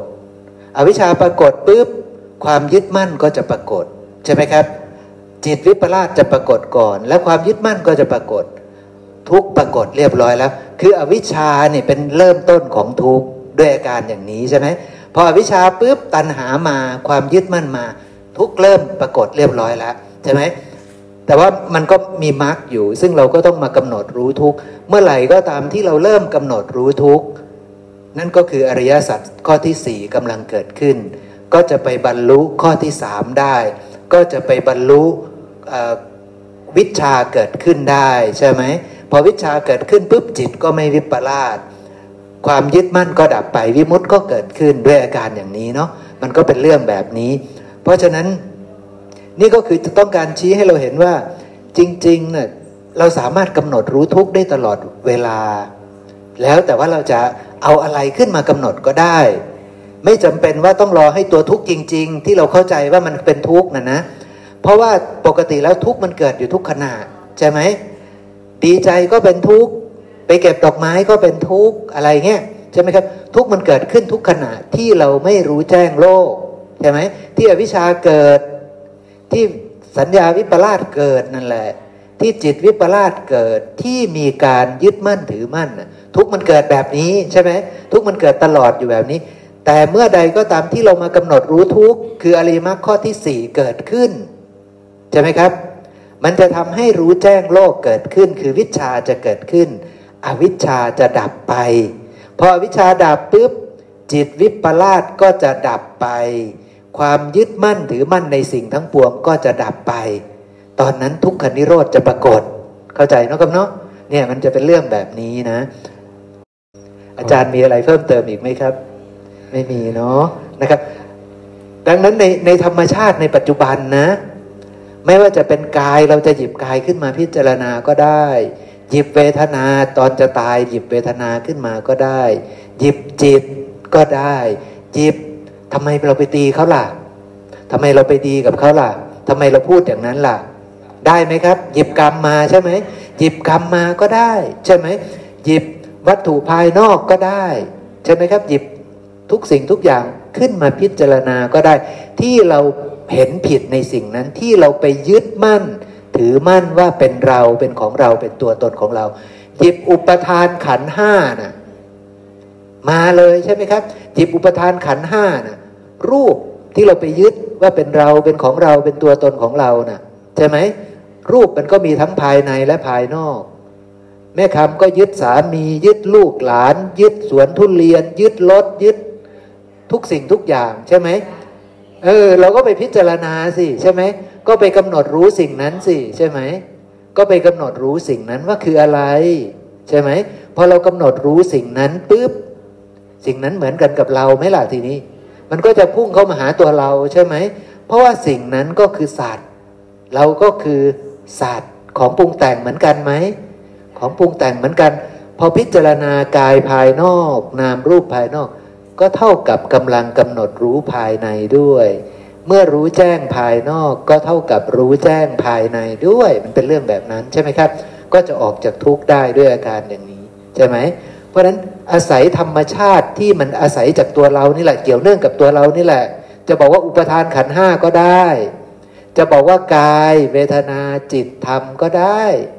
จะบอกว่าทำสิบหมวดก็ได้ ใช่ไหม พิจารณาปุ๊บมันก็จะทะลุขึ้นไปหาอาวิชชานะ ถ้าอาวิชชายังมีก็มาเกิดแบบนี้แบบนี้เข้าถึงกองทุกแบบนี้ อวิชชาดับจะไม่มีการเกิดอีกนะ มันก็จะเข้าใจหมดเข้าใจเนาะครับเนาะขอโอกาสครับ คือเราสามารถกำหนดรู้ได้ได้ตลอดแหละเพราะว่าอย่างเช่นขณะนี้ก็มีเสียงปรากฏอยู่ไหมครับ บางครั้งเสียงนี้กระทบหูเนี่ยก็เป็นภาษาใช่ไหมครับ แต่เสียงนี้บางครั้งก็ทำให้สุขบ้าง ทุกบ้างอยู่ใช่ไหมครับ บางทีก็พูดให้รู้สึกพอใจก็มีใช่ไหมครับ ก็โดนก็ปรุงแต่งอยู่อย่างนี้ใช่ไหมครับ อาศัยเสียงเนี่ยแต่เสียงเราก็สามารถไปกำหนดรู้นะครับ เรากำหนดรู้ได้ว่าเสียงเองก็เป็นของไม่เที่ยง อาศัยอะไรล่ะเป็นของปรุงแต่งนะอาศัยดินน้ำไฟลมในการปรากฏขึ้น ถ้าไม่มีดินน้ำไฟลมเลยเนี่ย เสียงนี้จะปรากฏขึ้นได้ไหมครับ แสดงว่าเสียงนี้เป็นของปรุงแต่งไหมครับปรุงแต่งจากอะไรครับ ดินน้ำไฟลม ดินน้ำไฟลมเที่ยงไม่เที่ยงครับ ไม่เที่ยง ถ้าไม่เที่ยงมันต้องทุกข์ไหมครับ ต้องทุกข์เนาะแล้วมันควรจะเป็นอัตตาไหมครับ ไม่ควรแล้วนะเราควรจะยึดมั่นสิ่งไม่เที่ยงเป็นทุกข์เป็นอนัตตาไหมครับ ไม่ควรยึดถือ นี่คือการที่อบรม เพื่อให้ใจมันน้อมออกคลายออกจากสิ่งนี้ เพราะเสียงนี้ถ้าเกิดเราไม่กำหนดรู้อ่าถ้าสมมติเสียงพี่หมอเพราะๆอย่างเงี้ยหรือเสียงอาจารย์หมดเพราะๆตลกตลกเนี่ย ฟังแล้วก็เคิมทุกทีเนี่ย เราก็พอใจในเสียงนี้ อยากให้อาจารย์หมอพูด เดี๋ยวก็มีตลกแทรกเข้าไปด้วย เรารู้สึกพอใจในสิ่งเหล่านี้อยู่เนี่ย เรากำลังยึดติดอยู่ใช่ไหมครับ เพราะเราไม่เห็นไม่ตรง แต่ถ้าเรากำหนดรู้เสียงอ๋อเสียงนี้ก็ดินน้ำไฟลมนี่ปรุงแต่งจากดินน้ำไฟลม แต่ดินน้ำไฟลมก็ไม่เที่ยง เรากำลังกำหนดรู้กาม ซึ่งกามเนี่ยเป็นด่านแรกที่ใหญ่มากๆ ถ้าเราสามารถกำหนดรู้ได้มันจะเป็นด่านที่ทำให้เราสิ้นราคากับโทสะซึ่งจะทำให้เราดำเนินถึงอนาคามีนะครับ และมันช่วยช่วยในเรื่องของการพิจารณา เพราะว่าเรากำลังทำให้นิวรณ์มันดับ เพราะถ้าเรารู้กามตามความเป็นจริง นิวรณ์มันจะดับ เพราะตอนที่ทำให้เรามีนิวรณ์เนี่ย เพราะมันอาศัยรูปเสียงกลิ่นรสตรงนี้แหละครับ พธพาเนี่ยแหละทำให้เราเกิดความพอใจไม่พอใจ เกิดนิวรณ์ขึ้นต่าง ๆ เนี่ย อาศัยกามเป็นด่านแรกเลยครับ ใช่ไหมครับ เป็นกามหยาบเนี่ยด่านด่านแรกเลยนะฮะนี่นี่นี่นี่คือด่านแรกเลยนะครับหยาบหยาบก่อนเลยนะครับพอมีกามมีนิวรณ์เนี่ย มันขวางกั้นให้เราพิจารณายากครับ แต่ถ้าเราอย่างเช่นคือเก่งใช้ตัวเองนะครับ บางครั้งที่เก่งกำลังขับรถไปส่งอาหารอยู่บางทีมันก็พอใจกุ้มลุมอยู่กับเรื่องการงานปุ๊บบางทีก็อ่าสิ่งนี้คือรูปเนี่ยเนี่ยกำลังยินดีพอใจอยู่ในรูปนะ แต่รูปนี้เที่ยงไม่เที่ยง สิ่งนี้เรากำลังได้มานี่คือรูปใช่ไหมเงินทองที่กำลังได้มานี่คือรูปใช่ไหมเงินทองที่จะไปซื้ออาหารการกินดีๆ นี่คือรูปใช่ไหมเรากำลังโถมเข้าไปหากามเต็มตัวอยู่ใช่ไหมก็คอยเตือนสติตัวเอง แล้วกำหนดอ๋อสิ่งเหล่านี้มันเป็นรูปมันเป็นของไม่เที่ยงเนี่ยปรุงแต่งปรุงแต่งจากดินน้ำไฟลมอันไม่เที่ยง เรากำลังยินดีพอใจในสิ่งที่ไม่เที่ยงอยู่ ใช่ทางอยู่หรือเปล่า มันก็เลยค่อย ๆ น้อม จากเร่งรีบก็เริ่มเบาลง บาลงก็เริ่มพิจารณาธรรมะอื่นว่ามีความพอใจเริ่มลามไปนามแล้วเมื่อกี้เราเก่งกำหนดรู้รูปใช่ไหมครับ แต่ก็เริ่มไปเห็นเวทนามั่งไปเห็นจิตตามความเป็นจริงมั่งก็เริ่มกำหนดรู้ เก่งกำลังมีอุปนิสัยใหม่อยู่กำลังเห็นว่าธรรมะนี่อาศัยกันและการเกิดขึ้นอยู่ จิตที่มีราคาโทสะก็ไปรู้ว่าอ๋ออาศัยภาษาอาศัยนามรูปนะอาศัยตานะทำให้ราคาเกิด อาศัยตานะทำให้โทสะเกิด พอใจไม่พอใจก็เป็นของปรุงแต่งอยู่นี้กำลังไปเห็นความจริงอยู่นี้ ก็อาศัยกำหนดรู้รูปนะฮะประมาณนี้ครับ พอดีอาจจะไม่ไม่ได้ตรงเนื้อหาที่กำลังคุย แต่เห็นอาจารย์หมอเอ่ย เรื่องเรื่องที่ว่าไปสถานที่รอคอยความตาย มีเพื่อนส่งคลิปมาให้ดูนะคะแล้วเขาก็อธิบายว่าถ้าคนแก่หรือคนป่วยจะตายนี่ที่อินเดียนะคะ เขาจะส่งพ่อแม่ของเขาเนี่ย มาอยู่ที่มันจะเป็นอาคาร จะเรียกว่าวัดก็ไม่ใช่ จะเรียกว่าอะไรก็ไม่ใช่ แล้วเอามาไว้ตรงนั้น คนมีตังหน่อยก็จะก็จะได้อยู่ที่ดีหน่อย ใช่ไหมคะค่ะ ก็จะถามอาจารย์ว่าอาจารย์ไปบ่อย ๆ ได้เจอมั่งไหมจนจนตายนั่นแหละญาติถึงจะมาเอาไปประกอบ อะไรประมาณนี้ คือไม่กล้าส่งในไลน์เพราะว่าเกรงว่ามันจะเป็นเรื่องที่ข้างนอกที่ต่างประเทศแหละครับที่อินเดียที่อิค่ะนเดียที่อินเดียที่อินเดียคือมันมันจะมีใช่ที่ที่เนปาลนี่ชัดที่เนปาลชัดเขาก็จะมีแม่น้ำวัดประสุปฏินาศนะครับเขาก็จะไปที่นี่เป็นมรดกโลกเขาก็เวลาเราไปเที่ยวเราก็จะต้องแวะที่นี่เป็นประจำเนาะไปปุ๊บแม่น้ำสายหนึ่งเล็กๆนะครับ แล้วก็ฝั่งตรงกันข้ามนั้นก็จะเป็น อาราม ประมาณว่าวัดเนี่ยเนาะก็จะมีผู้ป่วย ผู้ป่วยก็จะมานอนรอความตายอยู่ตรงนี้นะครับ พอตายเสร็จปุ๊บคือมันเป็นวัดด้วยนะเนาะมันเป็นอารามเป็นวัดเป็นมรดกโลกด้วย ก็จะมีคนแวะเวียนมาทำบุญ เพราะฉะนั้นเงินก็คงจะเยอะ แล้วแถมก็ยังเป็นมรดกโลกด้วย ก็จะได้รับเงินบำรุงอยู่แล้ว แล้วเขาก็ยังคงรักษาประเพณีวัฒนธรรมแบบดั้งเดิมของเขาก็คือ คนป่วยก็จะมาอยู่ที่นี่ นะครับ ก็แบ่งตามฐานะด้วยนั่นแหละนะครับ คนป่วยทั้งหมดที่จะตายที่พร้อมที่จะตายนะแม่นะเพราะว่าตรงนี้คือที่เผาศพ เพราะฉะนั้นไอ้พอใกล้ตายปุ๊บเขาจะต้องส่งมาที่นี่ใช่ไหมครับพอตายเสร็จปุ๊บเขาก็จะเผาอยู่ริมคลองนั้นเลยนะครับ เผาเสร็จปุ๊บเขาก็จะค่อยเขี่ยลงในแม่น้ำนะครับ ก็จะเป็นแบบนะครับ คือคือไม่คงไม่ใช่นอนตายปล่อยให้ตายไปนั่น เขาก็ดูแลรักษาแต่ว่าตายแล้วก็เผาเลยเผาเลยเข้าสู่พิธีกรรมเลย ถือว่าญาติมาเอากระดูกไม่ไม่ไม่เห็นนะแม่ไม่ไม่เห็นมีการเอากระดูกคือเขาก็จะเผาจนเสร็จเสร็จปุ๊บเขาก็เขี่ยลงแม่น้ำแค่นั้นเองครับครับเป็นนี่คือศาสนาพราหมณ์เขาก็จะเป็นอย่างนี้นะศาสนาฮินดูพราหมณ์เขาก็เป็นอย่างนี้ ทั้งที่อินเดียก็จะคล้ายๆกันแต่ว่าสภาพของอินเดีย อาคารมันเก่าๆนะเนาะมันไม่แน่ใจว่าจะมีผู้ป่วยมานอนพักอยู่ตรงนั้นหรือเปล่า ใช่ไหมครับ แต่ถ้าเป็นที่เนปาลนี่มีมานอนพักแน่นอน เป็นอาคารใหญ่โต มีอะไรต่างๆ เรียบร้อยดี เพราะมันเหมือนวัดเลยนะครับนะเป็นวัดของฮินดูเขานะนะครับเนาะเพราะฉะนั้นก็จะเป็นอย่างนั้นเลย เรียบร้อยสะอาดสวยงามมีมีก็จะมีพวก คล้าย ๆ สับเปลอนะเนาะเขาก็จะทำพิธีของเขาซึ่งการทำพิธีก็แล้วแต่ว่ามีเงินมากเงินน้อยถ้าคนเงินน้อยก็จะมีญาติน้อยหน่อย ก็จะมีเครื่องประดับในศพนั้นน้อยหน่อยใช่ไหมครับ แต่ถ้าคนมีตังก็จะต้องมีคนเยอะหน่อย มีของประดับประดาศพเยอะหน่อยอย่างเงี้ยใช่ไหมครับ มีเหมือนกันแหละครับ เป็นธรรมดาเนาะตัวนั้นเป็นธรรมดานะกดได้ไหมโอ้โอ้โอ้ดังแล้วเนาะดังแล้วครับเออขออนุญาตแชร์แบบเก่งมากเนาะเออที่ที่เก่งพูดนะเรื่องอ่าเรื่องต่างๆเอ่อของไม่น้อยจะเอาอย่างนี้นะคือเราก็อบรมเขาได้ไง อบรมจิตอบรมใจใช่ไหมล่ะ ถ้าเขาเชื่อฟังเราแล้วนี่มันก็ไม่ยากต่อการที่เราจะทำอะไรทำอะไร ทำงานไปก็โยนิโสไปคิดไปใช่ไหมล่ะทุกอย่างมันเป็นก็แค่ของปรุงแต่ง มันไม่ใช่ของเรา ก็จิตมันยอมรับแล้วเนาะมันจะอะไรมาต่อต้านนะก็นี่แหละถึงว่าเราจะอยู่ที่ไหนเราก็เป็นสุข จะทำงานงกๆก็ทำได้ แต่ไม่ได้เบียดเบียนตัวเองจนมากขนาดนั้นนะไม่เอาจนโอ้ยเหนื่อยเราก็ต้องมีการมีปัญญา เราไม่ได้ ไม่ได้งกว่าจะเอาคนเดียว เรามีเราก็เออแบ่งปันอย่างโน้นอย่างนี้นี่ เพราะเรารู้แล้วไงว่ามันทุกอย่างมันเป็นของแค่ปรุงแต่งเอาไปก็ไม่ได้ ก็อย่างนี้แหละถึงว่าพูดอะไรมาก็ช่างเอออันไหนยากเราก็ไม่อยากเออมันจะหนักเกินไปไง ก็เอาแบบง่ายๆไงไม่คำก็เอาแต่ยอด ก็เอายอดอีกปีข้างล่างเราปีนมาแล้วนะแม่เนาะปีนขึ้นมาแล้วตั้งกี่ครั้งกี่ครั้งเลยเนาะทีนี้มันก็ไปถึงยอดไงพอพูดอะไรมาแล้วก็ง่ายง่าย ปีนมานานแล้วไง ใช่ชำชำนาญแล้วปีนแบบไหนก็ได้แล้วเพราะว่านานแล้วไง มันก็เลยถึงพูดมาในแบบไหนรับได้หมดไง รู้หมด แล้วก็นี่จิตมันก็ยอมเชื่อมันไม่จอต้านเลยนะทำไปก็เออไม่มีอย่างเรื่องของบนกางเกงที่ว่ารถอะไรเนาะทุกวันนี้เนาะมันมันวางได้เลยรถถึงจะใหม่ใช่ไหมล่ะถ้ามันมีตำหนิเข้ามาทักทวงโอ้มันก็เป็นเรื่องปกติ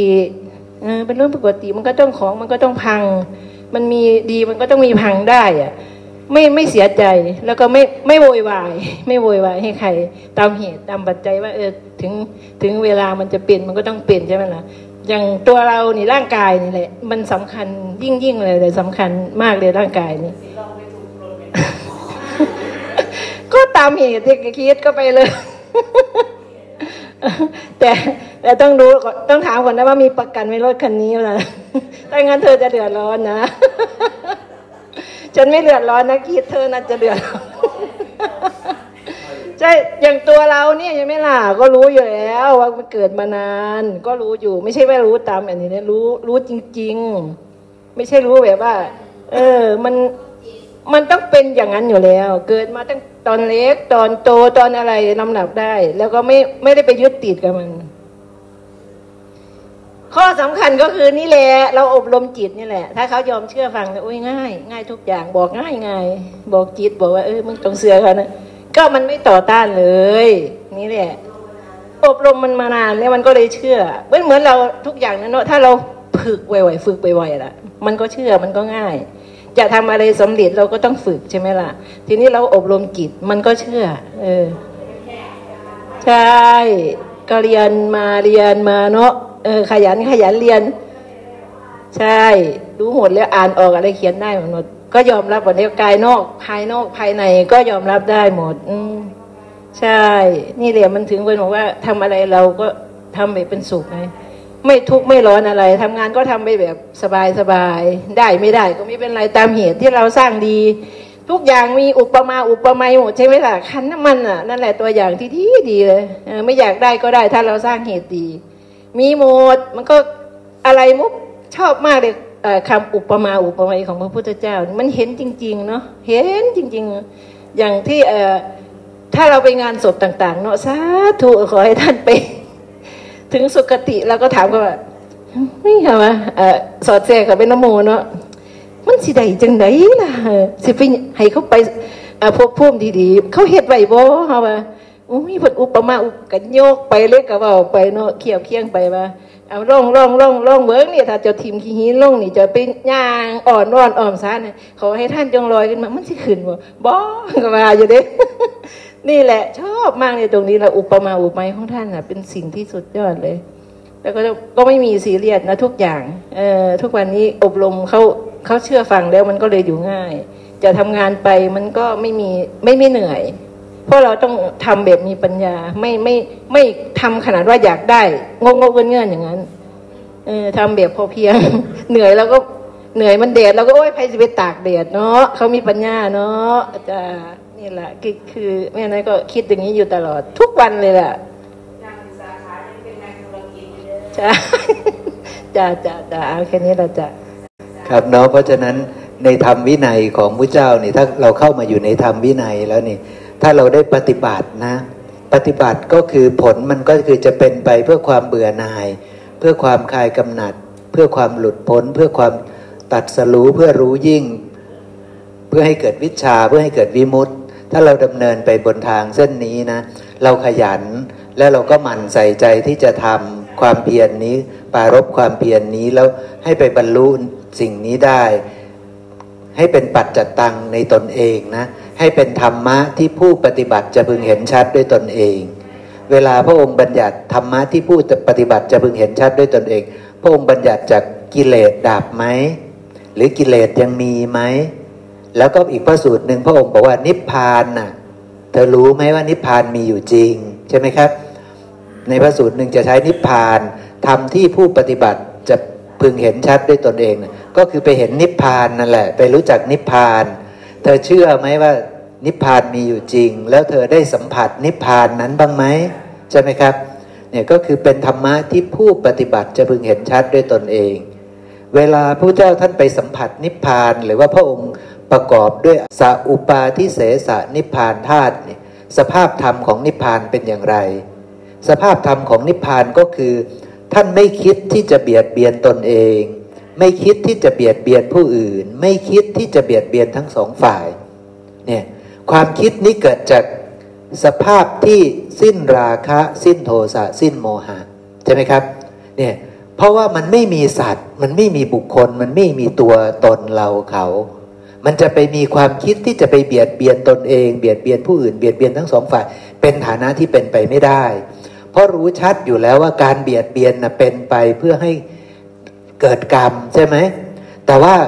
เพราะฉะนั้นพระองค์จะน้อมไปที่ไม่มีการปรุงแต่งกายวาจาใจใช่ไหมครับ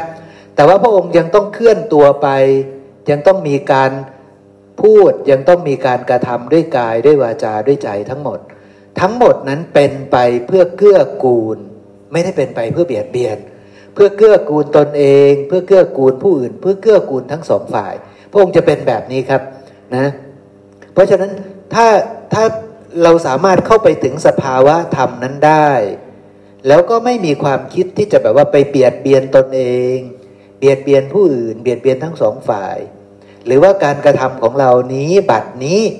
เพราะมันคงไม่ได้อยู่กับพวกเรานานเนาะไอ้วิมุตติไอ้สมยาวิมุตติเนี่ยมันคงจะอยู่กับพวกเราแค่สั้น ๆ ใช่ไหมเพราะพวกเราเป็นพวกไอ้เพิ่งเริ่มฝึกเนาะเพราะนั้นเขาจะอยู่กับเราสั้น ๆ เราก็ต้องน้อมเพ่งดูดีๆ ว่ามันมีไหมความคิดที่จะไม่เบียดเบียนตนเอง